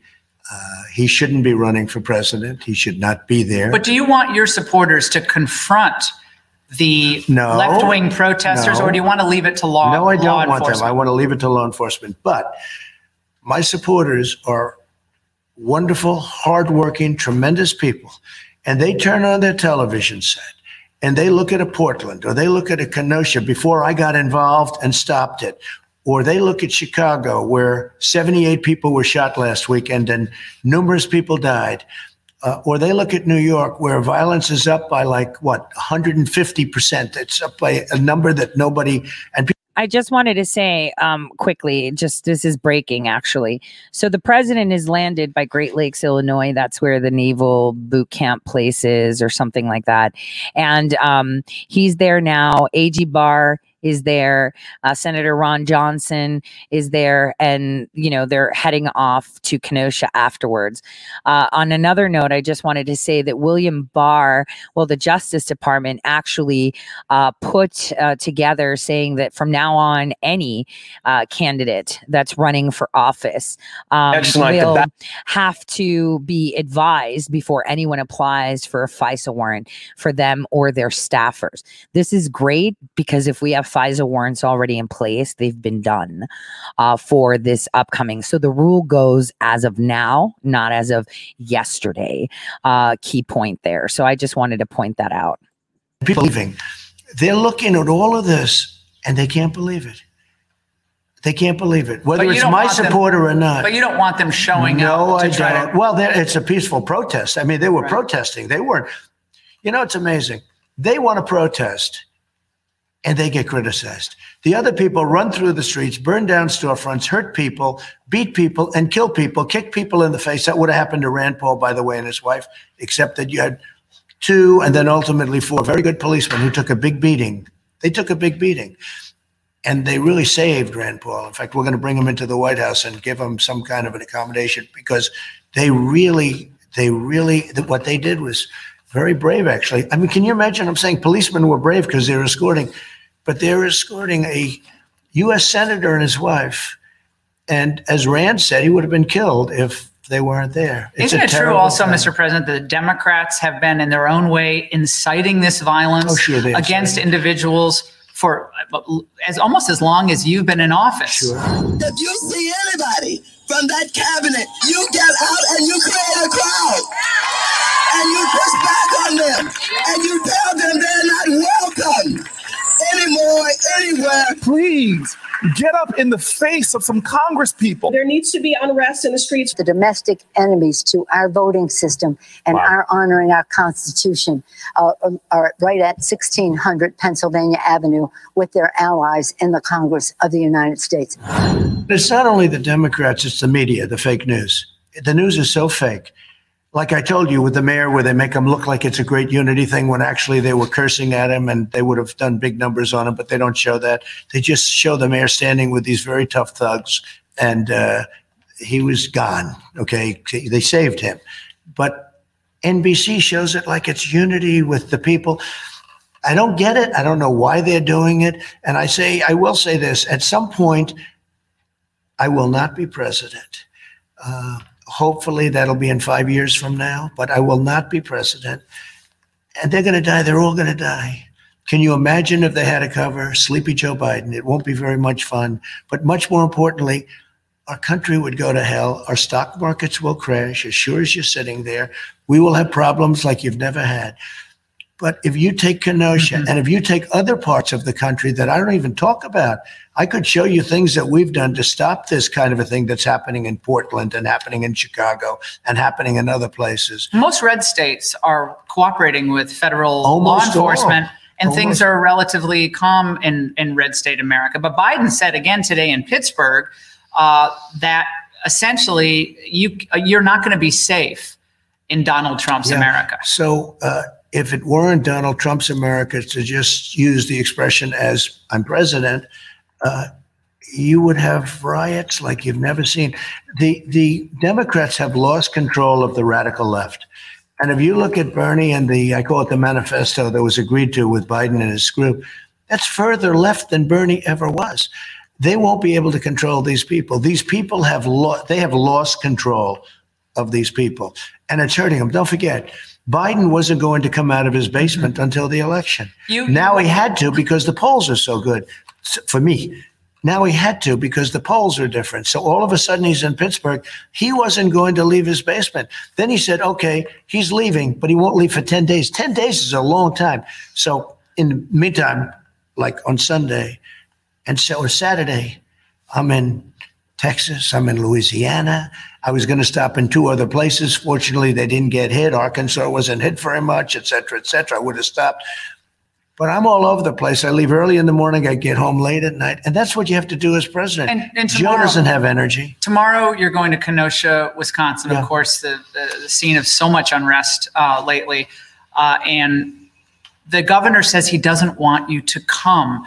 Why is it important for you to be seen by the people of Wisconsin now? because I am a tremendous fan of law enforcement. And I want to thank the law enforcement. They've done a good job. And when the governor says that I shouldn't come or he'd prefer that I not come, I'm the one that called him and said, Tony, you got to bring out the National Guard. Well, I don't really want to do it. Tony, you got to bring it out. And unlike your governor of Oregon that just keeps saying no, he agreed to it at least. Now, he agreed to a small number, but the small number was plenty. But isn't it a political motivation? They don't want you to come to blue state America because they don't want the media to have to cover what's really happening on the ground. true. Isn't this Oh, political? true. If you look at what's going on in blue, as you call it, blue state America, blue city America, you look at what's going on in New York, you look at what's going on in these states. Chicago is a disaster. Portland, you look at Portland. Now, Portland's a little diff- different. That's anarchists. And that's, I actually think in many ways that's easier to handle. I think Portland is very easy to handle because that's a group of anarchists that are paid by the outside. And, you know, we put a lot of people in jail. I don't know if you know this or not. Remember, uh, three, four months ago, we were having a problem with monuments. They were ripping down statues and monuments. all over the Democrats place. didn't say anything about that. No, the did they? Democrats had no control. It actually got out of control even for them. I signed in an executive order, 10 years in jail if you knock down a statue or a monument. You haven't heard one thing about it. You haven't. We wouldn't have. They were going after Thomas Jefferson. They were going after Lincoln, and they were going after the Washington Monument if they could knock that one down. They were going after everything. And I actually don't even think they know. I think they're just thugs. I, I don't think it's. It's. It may be an ideology, and it may not. It is an ideology for the people that are paying them. And the funny thing is, and the strange thing is, the people that w- are paying them and all this money, because somebody's doing What it. about the corporations? They travel. Well, wait. The people paying them those people will be overthrown. Their lives will be taken away. Their lives will be endangered. They're all going to be gone. They're just stupid, foolish people that made a lot of money. But corporations have given an enormous amount of money and the tens of millions or maybe hundreds of millions to Black Lives Matter. Because they're weak. Which is all over a lot of these protests. That's so what does that mean about these corporations? Why are they paying that money out, Mr. Because President? they're weak people led by weak people. In many cases, not all corporations. What does that are. mean, they're weak I looked people? at numbers where one company is giving hundreds of millions of dollars When you say they're weak, what do you mean? Explain because that. they just do what's the easiest path. That's not the easy path. That's a very dangerous path. Black Lives Matter is a Marxist organization. You remember pigs in a blanket, fry them like bacon. That was the first time I ever heard of Black Lives Matter. I said, that's a terrible name. It's so discriminatory. It's bad for black people. It's bad for everybody. And all of a sudden it becomes like sort of, although now if you look, it's going way down because people are tired of this stuff, what's going on, the Black Lives Matter. If you look Exactly. See, people that pander to their race and they use that race card, um, you know, you see it all the time. Oh, you're just saying that because I'm black. Or you're just saying that because, you know, I'm Kamala Harris, you know, where I'm both or whatever. You're just saying nobody cares what color you are. Nobody gives a crap. It's 2020. No one even looks at color anymore. And the fact that they're brainwashing the vulnerable youth, uh, you know, have, how many of you have seen people apologizing for being white? Like, what the? Where they had, I don't know if you guys remember at the university where someone was in chains on their knees begging for forgiveness because they were white. Like, that is pure insanity and um you know they they they in, in enrage them. And the thing is slavery or discrimination on your color your height your weight your hair color you know we can stereotype anyone we want which is fine. But the whole point is here is that they are only trying to weaken the unity of the people by creating division under the Obama administration, all we saw was an increased demand for segregation. 2016, 2015, they wanted all black graduations. You know, what is that? Why are you segregating people? Now they're creating whoever you have sex with or whatever you want to identify as is a protected class. Well, I'm gay. And it's like nobody cares. Well, I'm identify as asexual. Okay. Why are you telling me I can be proud and wear my sexuality? Why are you bringing it to work? You sound insane. This is the thing they create. See, the Democrats were very successful in the 70s because there was a transition in the 60s and 70s from Christianity and all religions uh, into more of a spiritual movement. So people fell into these cultish type behaviors. We had the rise of Scientology, fanaticism. And so people fall into these groups. I mean, you see it even as a kid, your social groups who are the jocks, who are, uh, you know, the goths, who are the stoners, who are the nerds. It's like everybody always creates a class for themselves which is something normal and it is a protective behavior um, you know based on uh, anthropological studies right and you like to roll with the people that uh, you know you get along with and you share common interests but when do do those interests evolve into color and just insane things this is how superficial our nation is. Black Lives Matter. Do they really care about Black lives? Because David Dorn was black and they killed them over television sets. Segregation, separating of people. Because the only way that you can dominate a massive population is by creating fractions within their unity.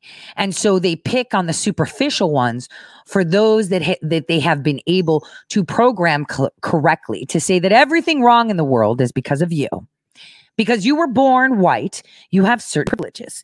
If you were born black, if you were born black, you're uh, suddenly disadvantaged. And it's like, what? No, that's not true. That is very not true. You know, you're just like, this is not correct. If you're Asian, you automatically have this status. Who makes that up? It's these people in academia that write these papers. Do you remember uh, we had talked about it on the show i don't know if it was 2018 or 2019 where these academics trolled academia and they like wrote these fake research papers and submitted them to journals about uh, you know uh, what is it um, uh, feminism and white power like all these crazy things and they were laughing and they videotaped it that is what this reminds me of. They hijack you with fake stuff. I'll see if I can find it while we listen to the rest of this part one. Look at what's going on with the bats and the, the a lot of thugs. Running through thuggery. DC last night. Oh, it's terrible what's going on. But Black Lives Matter came into existence walking down the street screaming, pigs in a blanket, fry them like bacon. And that was about police officers. That was representing police. Mm-hmm. They were pigs, pigs in a blanket, like the sausages or hot dogs, fry 'em like Well, bacon. they were saying worse over the last couple of days. In Oh, I think even worse. Yeah, Yeah, probably. no, it's it's if you gotten- get, I don't know. Do you get worse? But, but DOJ's role in in trying to really hit the law enforcement uh, accelerator here against these groups. A lot of the individuals coming into Wisconsin have been tracked as out of staters, we the have ones who've been arrested. We have them all. Can can DOJ do more, and what could they do to really start putting the fear of God in these violent, not the peaceful protesters, but violent protesters? So they have under investigation a lot. In fact, I'll show you. I just had this because of this very important interview with you. But I just, uh, and I'll give this to you. In Kansas City, violence has decreased by a third since the initiative began. Indianapolis, 49 guns confiscated. More than 1,000 arrests have been made under the initiative. Uh, DOJ is addressing violence and crime across the country. FBI, but you don't read that. The FBI and ATF are assisting the Portland Police Department. But you can't do much when you have absolutely no cooperation. But if they don't think they're going to go to jail for 10 years for Yeah. doing what they're doing, then they're going to keep Well- doing it. So, how does a Well- Trump reelection calm things down in the United States? Biden says he's going to calm things down. How will a Trump He won't calm reelection things calm? down. Why? Why won't he calm things down? Biden won't calm things down. They will take over. They will have won. If Biden gets in, they will have won. He's a weak person. He's controlled like a puppet. So it's not going to be calm things down. It's going to be they will have won. They will have taken over your cities. It's a revolution. You understand that. It's a revolution. And the people of this country will not stand for that. They're not going to stand for that. The vast majority of people feel like me. They feel like every time I put law and order up on social media, it gets such an incredibly positive response. The people of this country will not stand for it. If you say calm things down, yeah, calm things down because they will have taken over. Take a look at what's going on. And Biden, well, Biden is, I, I don't even like to mention Biden because he's not controlling anything. Who, who do you They think is pulling him. Biden's strings? Uh, is it former Obama People that you've never heard of, people that are in the dark shadows, people that. What does that mean? That sounds like conspiracy theory. Dark shadows. No, what is that? people that you haven't heard of. They're, they're people that are on the streets. They're people that are controlling the streets. We had somebody get on a plane from a certain city this weekend. And in the plane, it was almost completely loaded with, with thugs wearing these dark uniforms, black uniforms with gear and this and that. They're, they're on a plane. Where's- where's This I'll tell you sometime, but I, I, it's under investigation right now.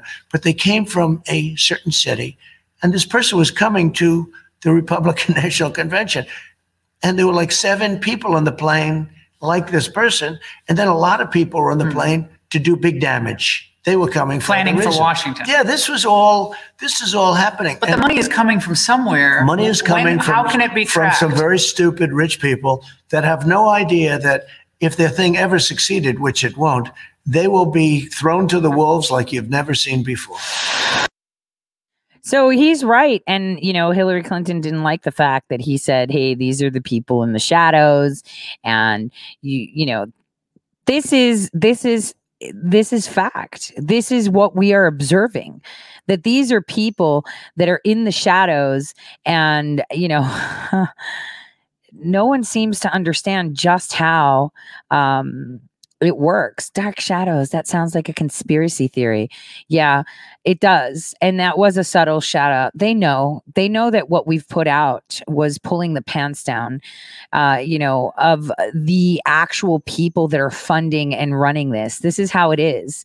And two is even more insane. It's going to pick some wounds and it's going to really throw a lot of, um, a lot of things in. Yeah, stupid rich people. Exactly. He made that clear. Now let's go to part two. I'm actually trying to find uh, that study uh, for you guys so you can see just how they operate. Here's part two. women voters. Uh, so important uh, to reach out to them, whether you're Republican or Democrat. You have a deficit among women voters. Well, now. that's what they said last time too. Right. Well, let's let's say for the sake of argument, you have a deficit among female voters who maybe in some cases you're too aggressive, your your tw- tone or your tweets. What do you say to them directly about what you'll do in a second term? Okay. I have to be aggressive because I'm like standing here in a sea of incompetent people, stupid people, and violent people. Very But violent. that's the kind of language stupid That's people. okay. That's a, a lot of women don't like. It's also the ca- well, where are we? Oh, we're in the White House. I see. See, okay. So I'm standing here in a sea of people, and we need law and order in this country. And women see that with me. You're never going to have law and order with Biden. Hey, look at Ferguson. Look what happened during that. You know, people forget. Look at all of those horrible race riots you had during Obama. Ferguson is just one that comes to mind, but you had them all the time. Look at all of what happened with Brown and this one and that one. Look at all of the problems you had under Obama. It was a disaster. It was actually worse than anything. This is a much different situation. Uh, again, the anarchists of Portland are different than what's going on in Chicago. Chicago can be solved. I think it's actually a little bit more difficult to solve. I think the anarchists, in many ways, are much more solvable. But for women, more than anything else, they want security, they want safety. They have to have safety. They talk about the suburban woman. What I did recently, I ended the regulation that provided low income housing that that mandated low That was income Obama's housing. rule. That was the Obama rule. It was a disaster. Do you think the suburbs are in danger if Biden is oh, elected? Oh, yeah, we already know the cities are in okay, danger, but so- are the suburbs in danger? Because they say that's fear mongering on the part of I know the suburbs. Look, Westchester was ground zero, okay, for what they were trying to do. They were I just wanted to say, if you see what he said, he said Ferguson and then Brown. Remember in the movie Shadowgate, we highlighted how Ferguson s- became so well organized with the Obama phone, linking people up in order to expand the use and ensure the implementation of ShadowNet. This is why he gave people phones to track them, to listen to them, to trigger them. He made that clear. they were trying to destroy the suburban, beautiful place, the American dream, really. They want low income housing, and with that comes a lot of other problems, including crime. May not be nice to say, all but poor I'll people say are it. criminals, though. No, I'm not saying that at all. But it does. There is a level of violence that you don't see. So you have this beautiful community in the suburbs, including women, right? Women. They want security. I ended where they build low income housing project right in the middle of your neighborhood. I ended it.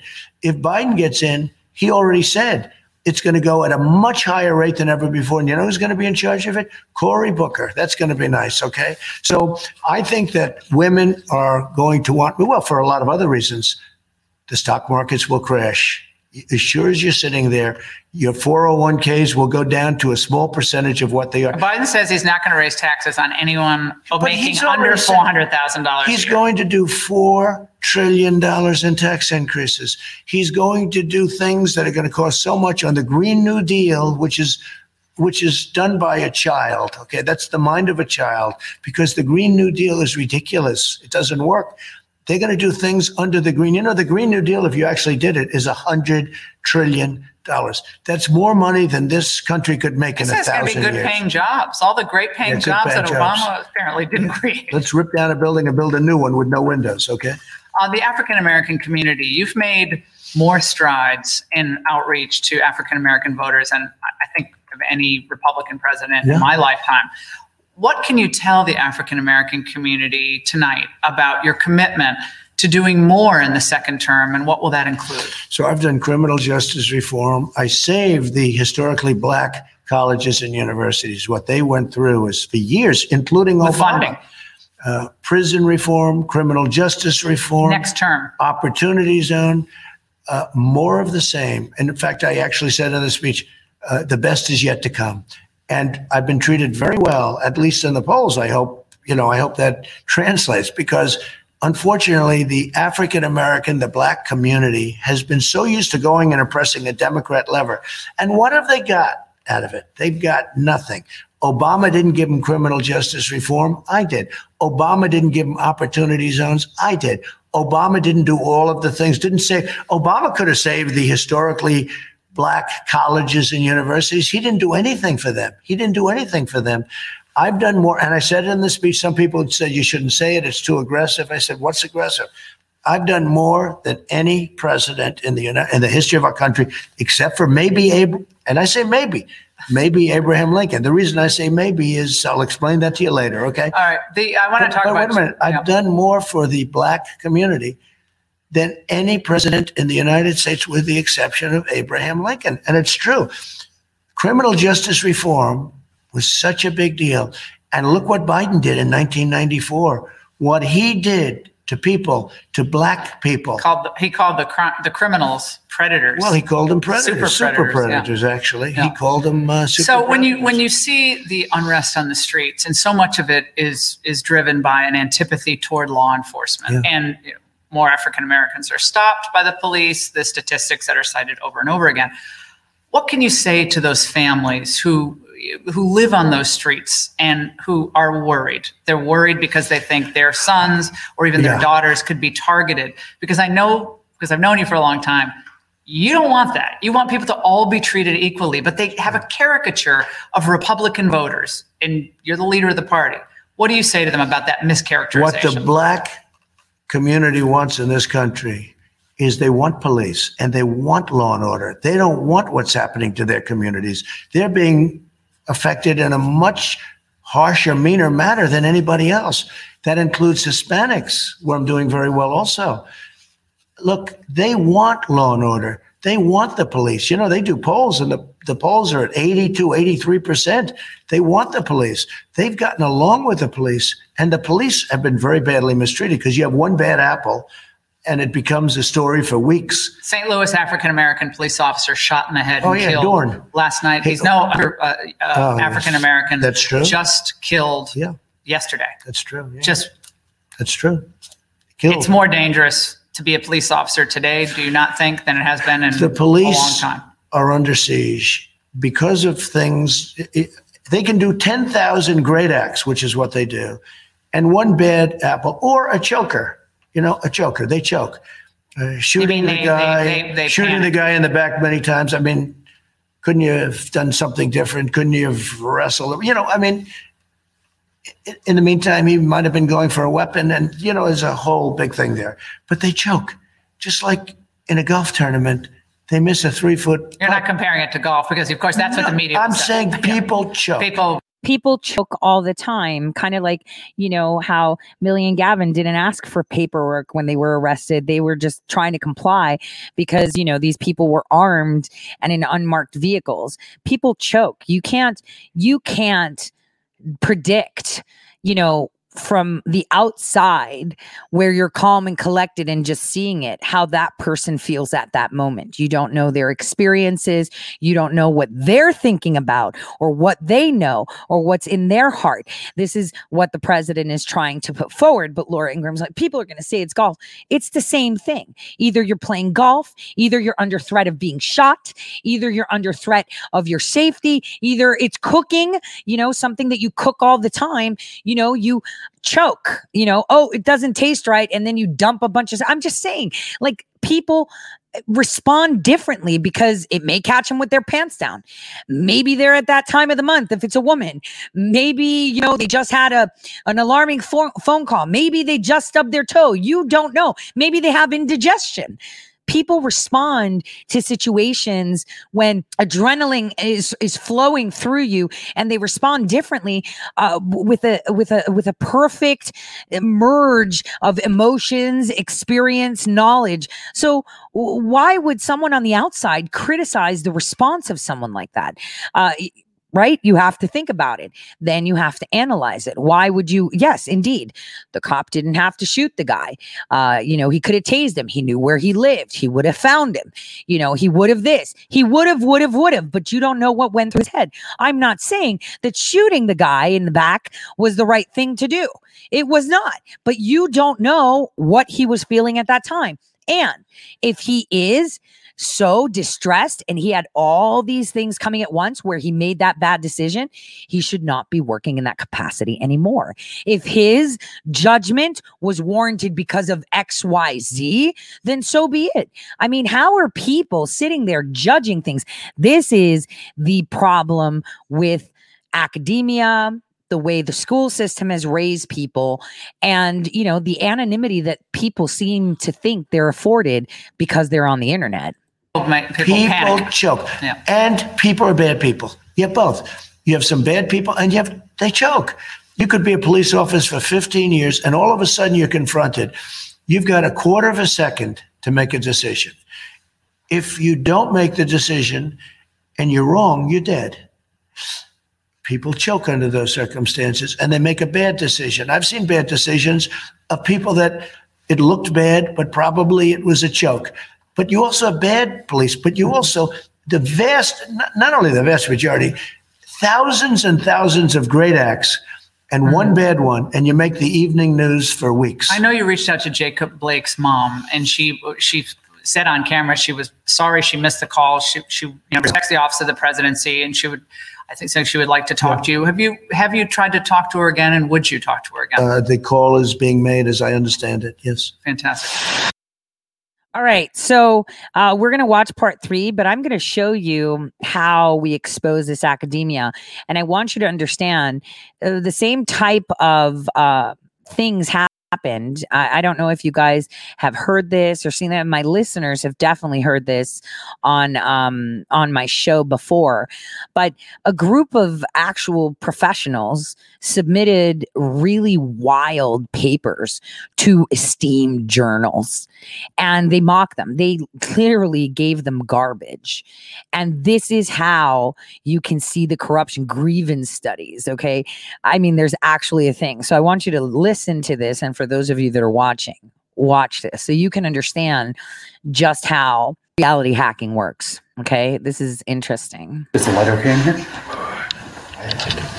Yeah, I just read my email. We have our first win.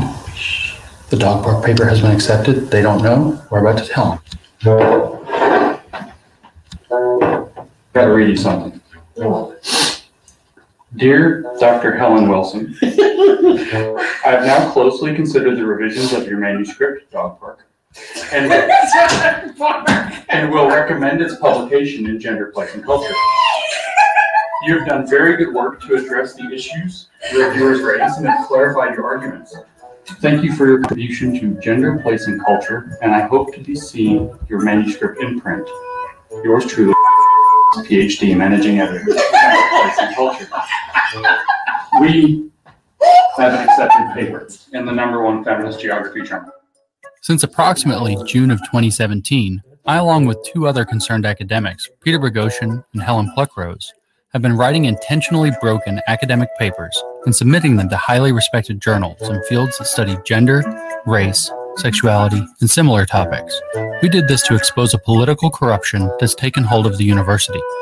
By this point, several of these papers have been accepted in highly respected journals, and one that claims that dog humping incidents can be taken as evidence of rape culture has been officially honored as excellent scholarship. I'm not going to lie to you, we had a lot of fun with this project. The reviewers are worried that we didn't respect the dog's privacy. That's the concern. We respected their But don't let that lead you to believe that we're not addressing a serious problem. If you have a few minutes, I'll try to explain. To be clear up front, we think studying topics like gender, race, and sexuality is worthwhile, and getting it right is extremely important. The problem is how these topics are being studied right now. A culture has developed in which only certain conclusions are allowed, like those that make whiteness and masculinity problematic. The fields we're concerned about put social grievances ahead of objective truth. So, as a simple summary, we call the problem grievance studies. To test the depth of this problem, my collaborators and I dedicated ourselves to a one to two year secret project targeting top grievance studies journals with an agreement to publicly release our findings, no matter what the outcome. We started officially on August 16, 2017, and by Thanksgiving, we were in trouble. We had begun ambitiously and mostly stupidly. Our first papers were really only suited to test the hypothesis that we could penetrate their leading journals with poorly researched hoax papers. That wasn't the case, and we were wrong for thinking we might be able to. So by late November, it looked like all we'd accomplish is ruining our reputations. If this doesn't achieve anything, it would actually frighten me. We needed to change our approach, so we walked back from the hoaxing and began to engage with the existing scholarship in these fields more deeply. This led us to learn a lot more about the inner workings of grievance studies. the best I can tap into is that there's this kind of like religious architecture in their mind where privilege is sin, privilege is evil, and then they've identified education. Okay, so the reason that I'm showing you this is that they actually exposed the corruption, but they were terrified because if they couldn't find one ounce of corruption, that indeed means the cult like mentality. This is going back to what I've said about how you deploy these reality hacking tools and how you mind you know, people into submission. And they actually wrote a paper about, you know, rape culture in dogs. And you heard them laughing. Like they were concerned about the dog's privacy. Like, are you kidding? Yes, there are people that actually feel this is what happens over decades when you uh, create that type of culture. Now, the alarming thing that you should be aware of is the Lancet journal when it came down to coronavirus, because they actually placed a false study that veered the medical community to move away from using hydroxychloroquine because it went into these respected journals in there as if it was dogma. That's the thing. education as the place where it has to be fixed. So you can come up with these really nasty arguments like, well, let's put white kids in chains in the floor at school as an educational opportunity. And if you frame it in terms of overcoming privilege, and then you you frame their their resistance that, that they won't want this to happen to them, that they would complain about this. If you frame that in terms of, oh, they only complain about that because they're privileged and they can't handle it because their privilege made them weak, then it's right in. Papers started getting in. You have got to be me that this happened. By March, with two papers accepted and one published, it would be fair to say that we had become accepted grievance scholars. By June, it was three, with one having been officially honored by the journal as excellent scholarship. By July, it was five. By August, seven. This shouldn't have been possible. So far, what we're learning is rather astonishing, but the data we've gathered require more analysis to fully comprehend. What appears beyond dispute is that making absurd and horrible ideas sufficiently politically fashionable can get them validated at the highest levels of academic grievance studies. We rewrote a section of Mein Kampf as intersectional feminism, and this journal has accepted it. Social work. Did you hear that? They took Mein Kampf and rewrote it as feminism and they accepted it as a presentable and valid paper. Are you understanding? This is deeply concerning because the work of grievance scholars goes on to be taught in classes, to design educational curricula, to be taken up by activists, to influence how media is produced, and to misinform journalists and politicians about the true nature of our cultural realities. No one tolerates this sort of corruption when they find out an industry is funding biased research to make itself look a certain way. The same scrutiny should apply to research when it pushes a political agenda. And we have uncovered enough evidence to suggest that this corruption is pervasive among many disciplines, including women's and gender studies, feminist studies, race studies, sexuality studies, fat studies, queer studies, cultural studies, and sociology.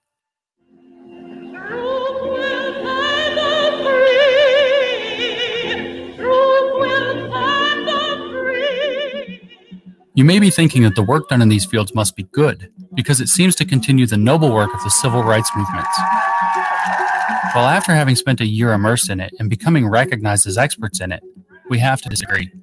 Grievance studies does not continue the work of the civil rights movements. It corrupts it, and it trades upon their good names to keep pushing a kind of social snake oil onto a public that keeps getting sicker. Progress is easier without grievance studies. My collaborators and I are left wing academics who can now say with confidence these people don't speak for us. This is now a plea to all the progressives and minority groups these people claim to speak for. We suggest you spend some time critically engaging with the ideas coming out of these fields and decide for yourself whether they speak for you. So, um, so they actually had them published, and people were shaming them for publishing them. And the point was, these were liberal. Liberal, being a liberal, right, means that you're on board with, uh, you know, how. Uh, people should be on the moral code, right? Because they liberals extremely this has been so skewed. All of us uh as people that are in the middle, right? Uh, appreciate uh, diversity, all of us. And we appreciate the rights of each and every other individual. And we appreciate how important it is. This is why we have tons of ice cream flavors and not just vanilla. So they have taken the core of what being a liberal is because it, it now liberals should be redefined as centrists, where you see both sides of things and stay in the middle, because that is how you allow others to grow to whatever they want. They want to be far right, far left, so be it, do your thing. I'm in the middle. I believe that every man, woman, and child have equal rights. I believe that they do not, they should not be afforded any privileges based on color, sex, gender. Why should they? What makes them more special? Yet they have created this discussion where, uh, you know, they've uh, demonized certain uh, racial groups, certain uh, identity groups, anything they identify in order to create segregation. This was the idea. So I have been talking about this for a while, and this is how a great long rollout of an operation against a massive population happens. You segregate them slowly. You chip, chip, chip. And then at some point you wake up and you're like, wait a minute, I didn't want that to happen. And it's like, but you did. You let us do it. You gave us the tools to do it. You forfeited this right, that right, this right, that right. And in the end, you're left with zero rights and don't understand how it happened because that is the beauty of an excellent psyop, and they've been doing it for decades. And the first person that warned of that, I would say this has been happening since before the ink was dry. In 1776, the plan was implemented and the controls were being set out. First, we get the media, then we get the really rich people, then we do this, then we network, then we do this. And now look at us. We have the whole a- mainstream media complex sounding off triggers that will resonate with the different generations and the different degrees of this promotion of ideologies and cultism. It's the most horrific form of identity politics, of uh, socioeconomic segregation that they've been pushing only so they can bit by bit grab from every demographic what they want in order to bring everyone to their knees at once. So they're targeting this group. Once they're, you know, neutralized, they go to that group. But you have to understand they've been targeting all types of demographics and group simultaneously with different uh, you know avenues and different strategies chipping and chipping and chipping away. So uh, it's it's it's pretty important that uh, people understand just how they operate. And this is the we're at the present right now. We are there. And i wanted to just say something many times I have said that people must look at history in order to understand what is happening today and what is to come tomorrow. Because tomorrow is built on what's happening today, and today was built on what happened yesterday. So if you follow history and you follow all these events that just so coincidentally happen, you will understand why we are where we are today.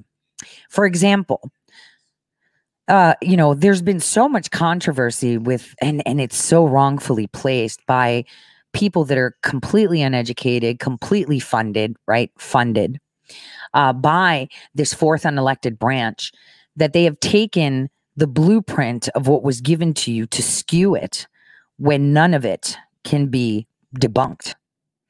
Uh, Shadowgate gave you that tool.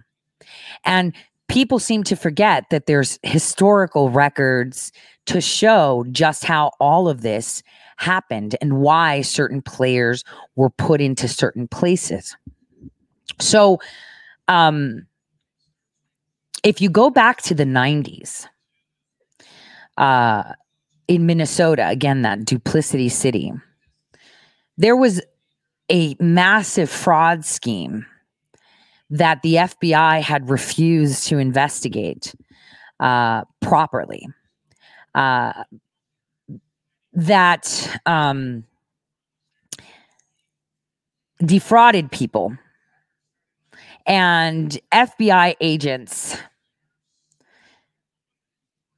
refused to investigate it because it was purposeful. And in that investigation, uh, and the people that were responsible for this uh, uh, this fraud on the Twin Cities, uh, investors of the Twin Cities, and a million dollars in the '90s is a lot of money, right? Um, was a a guy named Brad Udmundson, who's also implicated in the Enron scheme too. But it was Jerome Corsi and a guy named Giuffre that were spearheading this. And we see that there are other people that have come very close, and even in the cabinet of the president, that were involved in these things. Involved with deals with people like the Rockefellers. This, this, uh, this first part of Shadowgate shows you the today the players of today, giving you a little bit of history and how they implicated people that are for America, like Roger Stone, like Manafort. They are pro America, but they had to dance and work within those realms because that is what was acceptable at the time and how to do things. And these two people who love America were harmed by the very people that had had them uh, under their I, I don't want to say wing under their within their purview to destroy them. Yet people like jerome corsi who were the reason these people were pulled in are free and unscathed like that fraud in minnesota. And something that you should understand is Alex Jones is a good guy. I was his fan all the time. But what you need to understand is that um, he, his operation was created to fail because he was so truthful in the 90s. Excuse me. As we are going to see unfold now, we're going to see how um, Rod Rosenstein is going to play a key role from his conversations with Canadian intelligence when he went to Canada uh, in 2018, 2019. Um, the you have to think on why when he was in Congress he didn't answer certain things like um, signing the FISA warrants because he had to sign on some of them. Uh, it's important that you understand so the first part of Shadowgate was showing how the intelligence community, the State Department, and the Department of Justice in our nation are actually run and who runs them. And these companies that we named, which are which are just the mainstream names, they have so many of them. They use covert assets and coordinate all of these things that you see today. This is important for you to understand. This is Very important. You have to think, uh, go back to an article that I wrote about the FISA warrants, how I, in 2018, made it clear to you what you're going to see, who signed, about Dana Boente, about Yates, about Rod Rosenstein, how I put X's and O's and question marks in there. And they knew when they signed that it's perjury by signing it if they knew that it was false. Do you think that Andy McCabe or all these NSD guys that are now getting the chop didn't know that Carter Page was part of the Central Intelligence Agency? Do you not think that they knew that? Do you believe that just Clinesmith omitting that from documented evidence made it so that they don't that they didn't know? Of course they knew. They knew. So you have to think if this was all done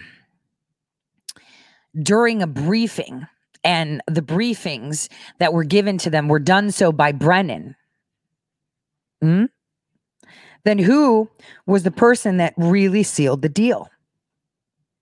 All this information that they gathered wasn't even done by people within the NSD. That's the thing. We have to remember that. We have to remember how it's being done, how they operate. This is how you can understand and predict. So, FISA warrants, knowingly and willingly falsified and made a mockery of our courts. This is embarrassing on a global stage. Hence why pointing things out makes it even worse sometimes, right, guys? It does make it even worse. Uh, but I think it's important that we do so that way we understand. Hmm. Yes, I have. There you go. The military industrial complex is shameless. Now, listen to this part three, which is very interesting. On the flu vaccines in Massachusetts, they're mandating that children get flu vaccines in order to go back to school. There's a controversy about that. A lot of parents like, whoa, we, you know, we don't we don't want our kids to get the flu vaccines.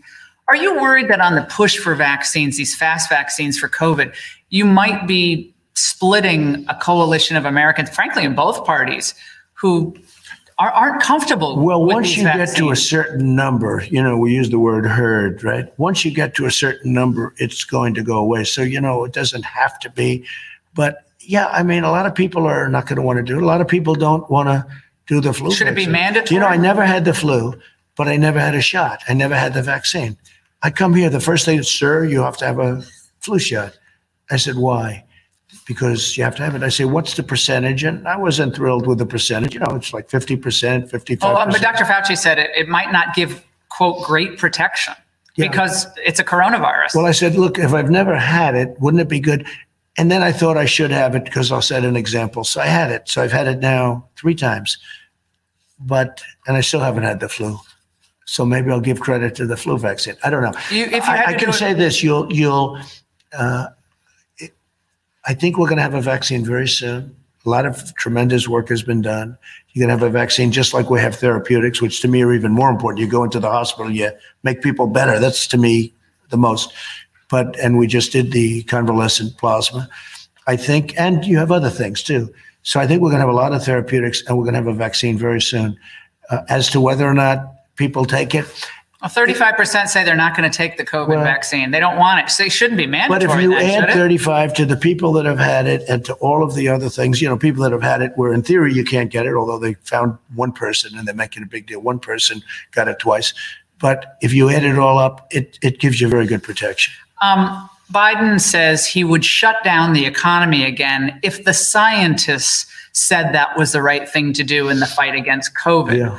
Would you? Well, I think it's a very dangerous statement for him to make. Look, we knew we did the right thing. We shut it down and now we built it up and we're setting records on job numbers. We're setting records on retail numbers. So this guy comes in, I heard it the other day. If they said, so that means that if some doctor said we have to shut it down, we're going to shut it down.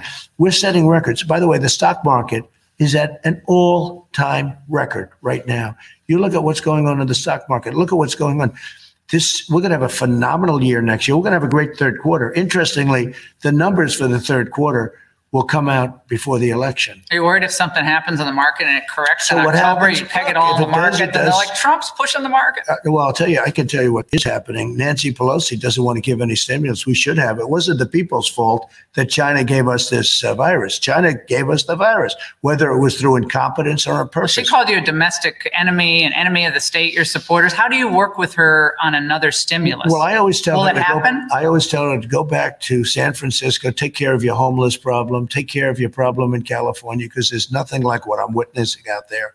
Right outside, right where she lives, right in her district, is so bad. Needles all over Will, the will place. you get a stimulus or not? Well, we should have. We'd like to get it for the people because it wasn't their fault, but she doesn't want to give it because that will make the economy a little bit better, and that would be a terrible thing. If you had to do it all again, I know that's a hard, kind of a hard question, but do it all again. Would you put Fauci front and center every day in charge of the coronavirus task force? I get along with him very well. I disagree with a lot of what he said. He said keep it uh, open for China. That was a, he's been here for 40 years. 84, 1984. Okay, he's been here for many, many years. Uh, but and I, you know, you inherit a lot of people. It's part of the machinery, and you have some you love, some you don't. I like him. I don't agree with him that often, but I like him.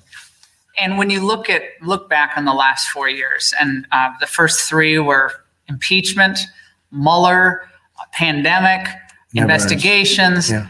Uh, what do you say to the American people about what they don't see when they're doing interviews like this? How how you cope with this constant barrage from the Hill? There's always there's always back and forth. That's fine, but it's been different for you. It's been different because I've accomplished so much. On the military, I've accomplished, first of all, bringing many of the troops home and most of the troops home, even cutting down Germany, okay, because they've taken advantage of us, you wouldn't believe. But uh, it's been different for a lot of different reasons.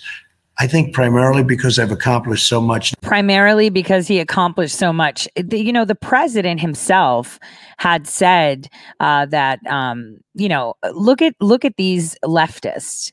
They are releasing criminals. And he said it with his own words states attorneys and attorney generals are going after people for political reasons and not for what is a crime. And that is a fact. That happens all the time. I want you to um to listen to um lindsey graham.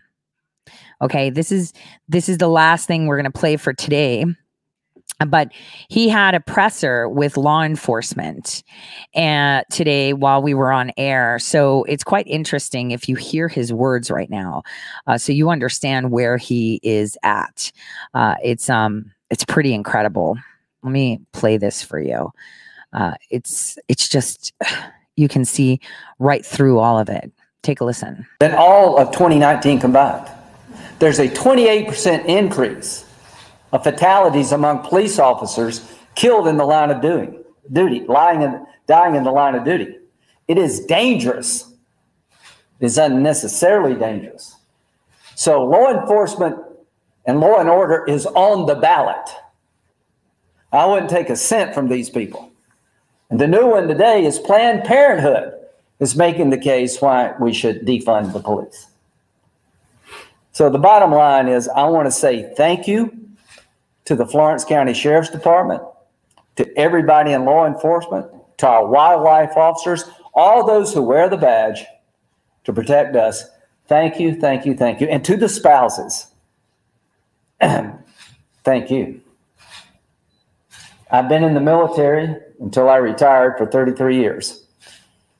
I was in the National Guard when our unit got called up in Desert Shield and Desert Storm. When the pilots left, along with the maintenance crews, my job was to take care of the families as their lawyer. Every day we'd get a phone call about who returned and whether or not they all made it. That was a gut wrenching day every day.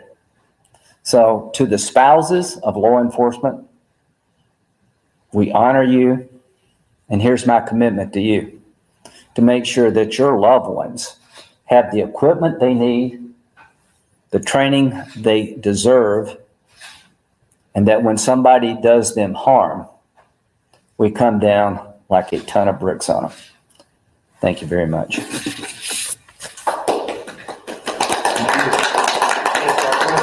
Questions?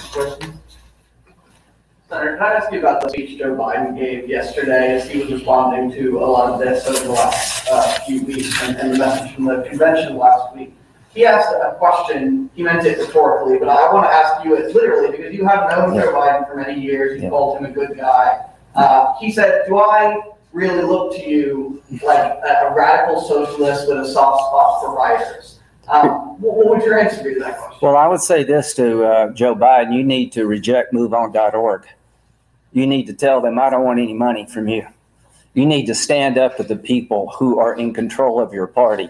You need to speak out at your convention about riots in the street and the destruction of property. You had your chance. You had a whole week to tell us what you thought about law enforcement. a whole week? Okay lindsay. This is this is grandstanding. I know he wants to get reelected but he's done nothing. Think about it.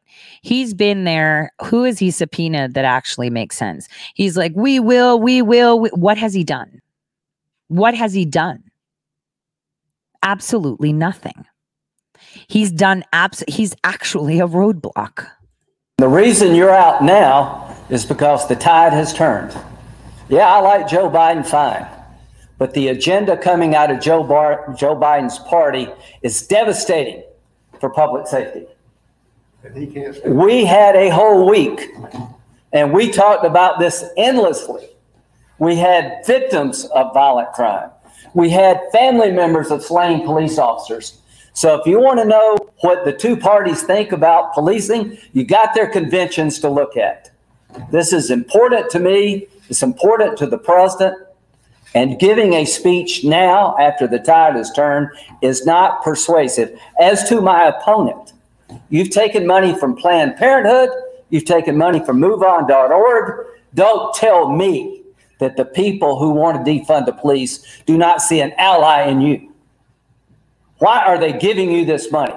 Because they know you'll be lockstep with a Democratic Senate that is hell bent on changing the structure of society. This is just not about the cops.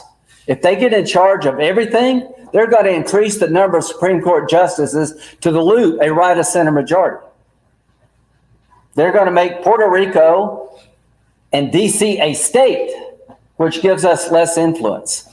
I cannot tell you how important this election is. With me, you're going to get somebody who will work with Democrats when it makes sense. I've worked on immigration to my own detriment, but I will not support giving illegal immigrants free health care and decriminalizing coming across the border because we'll be overrun. I voted for Sotomayor and Kagan because I thought they were qualified. They tried to destroy Kavanaugh's life. A good man. And I stood up for him because he deserved it. I will stand up for you. I will have your families back because we owe it to you. Thank you very much. The president, could I tell you one more thing? The president is going to Kenosha, Wisconsin today, against the wishes of the governor of Wisconsin, against the mayor of Wisconsin, who say it's only going to ratchet up temperature. Another thing that Biden said yesterday was the job of the president in a moment like this, a moment of unrest, is to lower the temperature, to stoke uh, more anger. Do you think that this president has, has done? I think this president has offered help to any and all cities that are in flames. I think there were 45 people shot in Chicago over the weekend, 10 dead, two police officers wounded. I think things are out of control, and the president is offering assistance. I think it's good that he goes to Wisconsin. Uh, as to taking arms up and going out into the streets, I don't agree with that. We do not want citizens to take up arms, go out into the street, and try to take over the job of the police.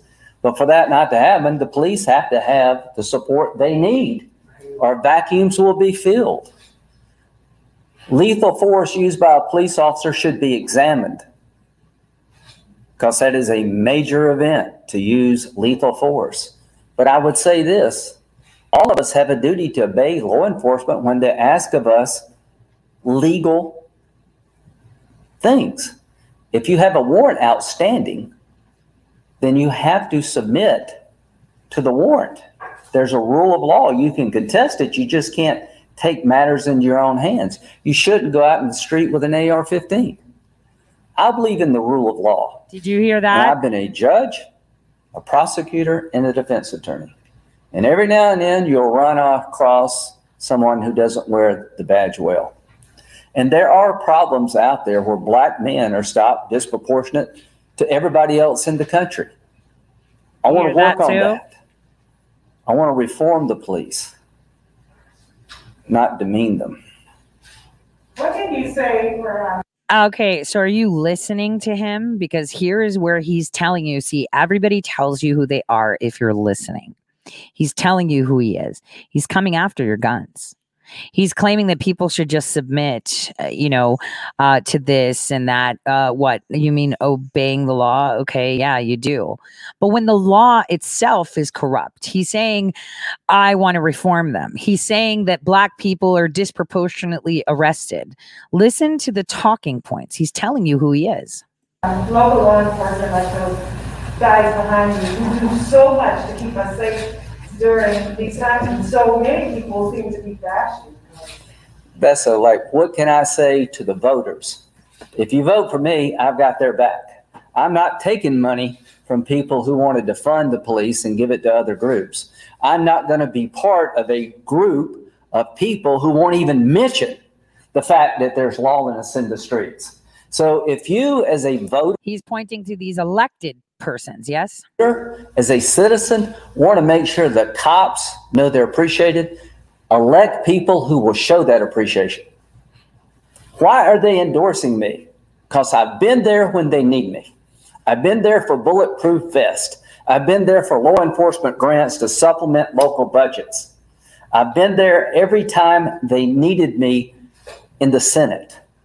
That's why they're with me. And how do I pay them back? Just stand up when it counts. And I don't mind pushing reform. With Tim Scott, I have.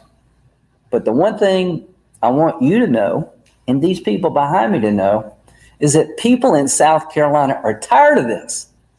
We've had enough. We want to get our country back. Peaceful protest, yes.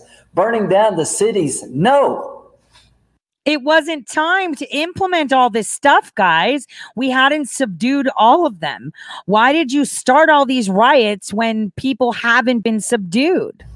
Declaring war on the cops is declaring war on your security as a family, as a business.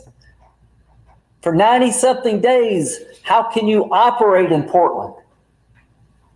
This is not coming here. If you want to protest, you can do it. It's as American as apple pie. But I'm not going to tolerate sitting on the sidelines and being quiet.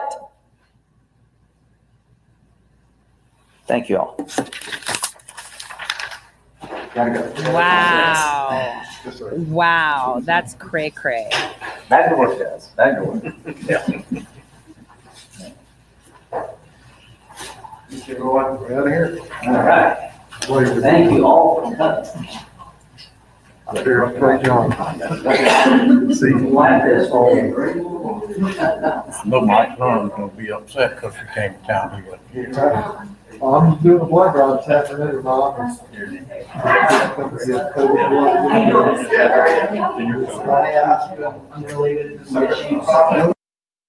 How corrupt are they? They pander to the people. They make statements to the people that are just horrific. These are coup crimes. and they're just sitting there and just letting it happen. It is just incredible. So, President Trump is going to be live streaming now uh, in Wisconsin about Wisconsin community safety.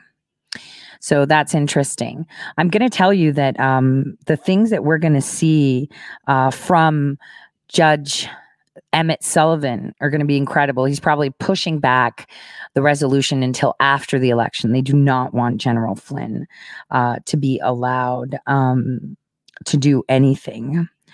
Uh, it's uh, pretty pretty incredible on that note uh, we're going to end this i wish you guys a great uh, evening and stay tuned because there's going to be more uh, coming God bless. I don't want to set the world on fire.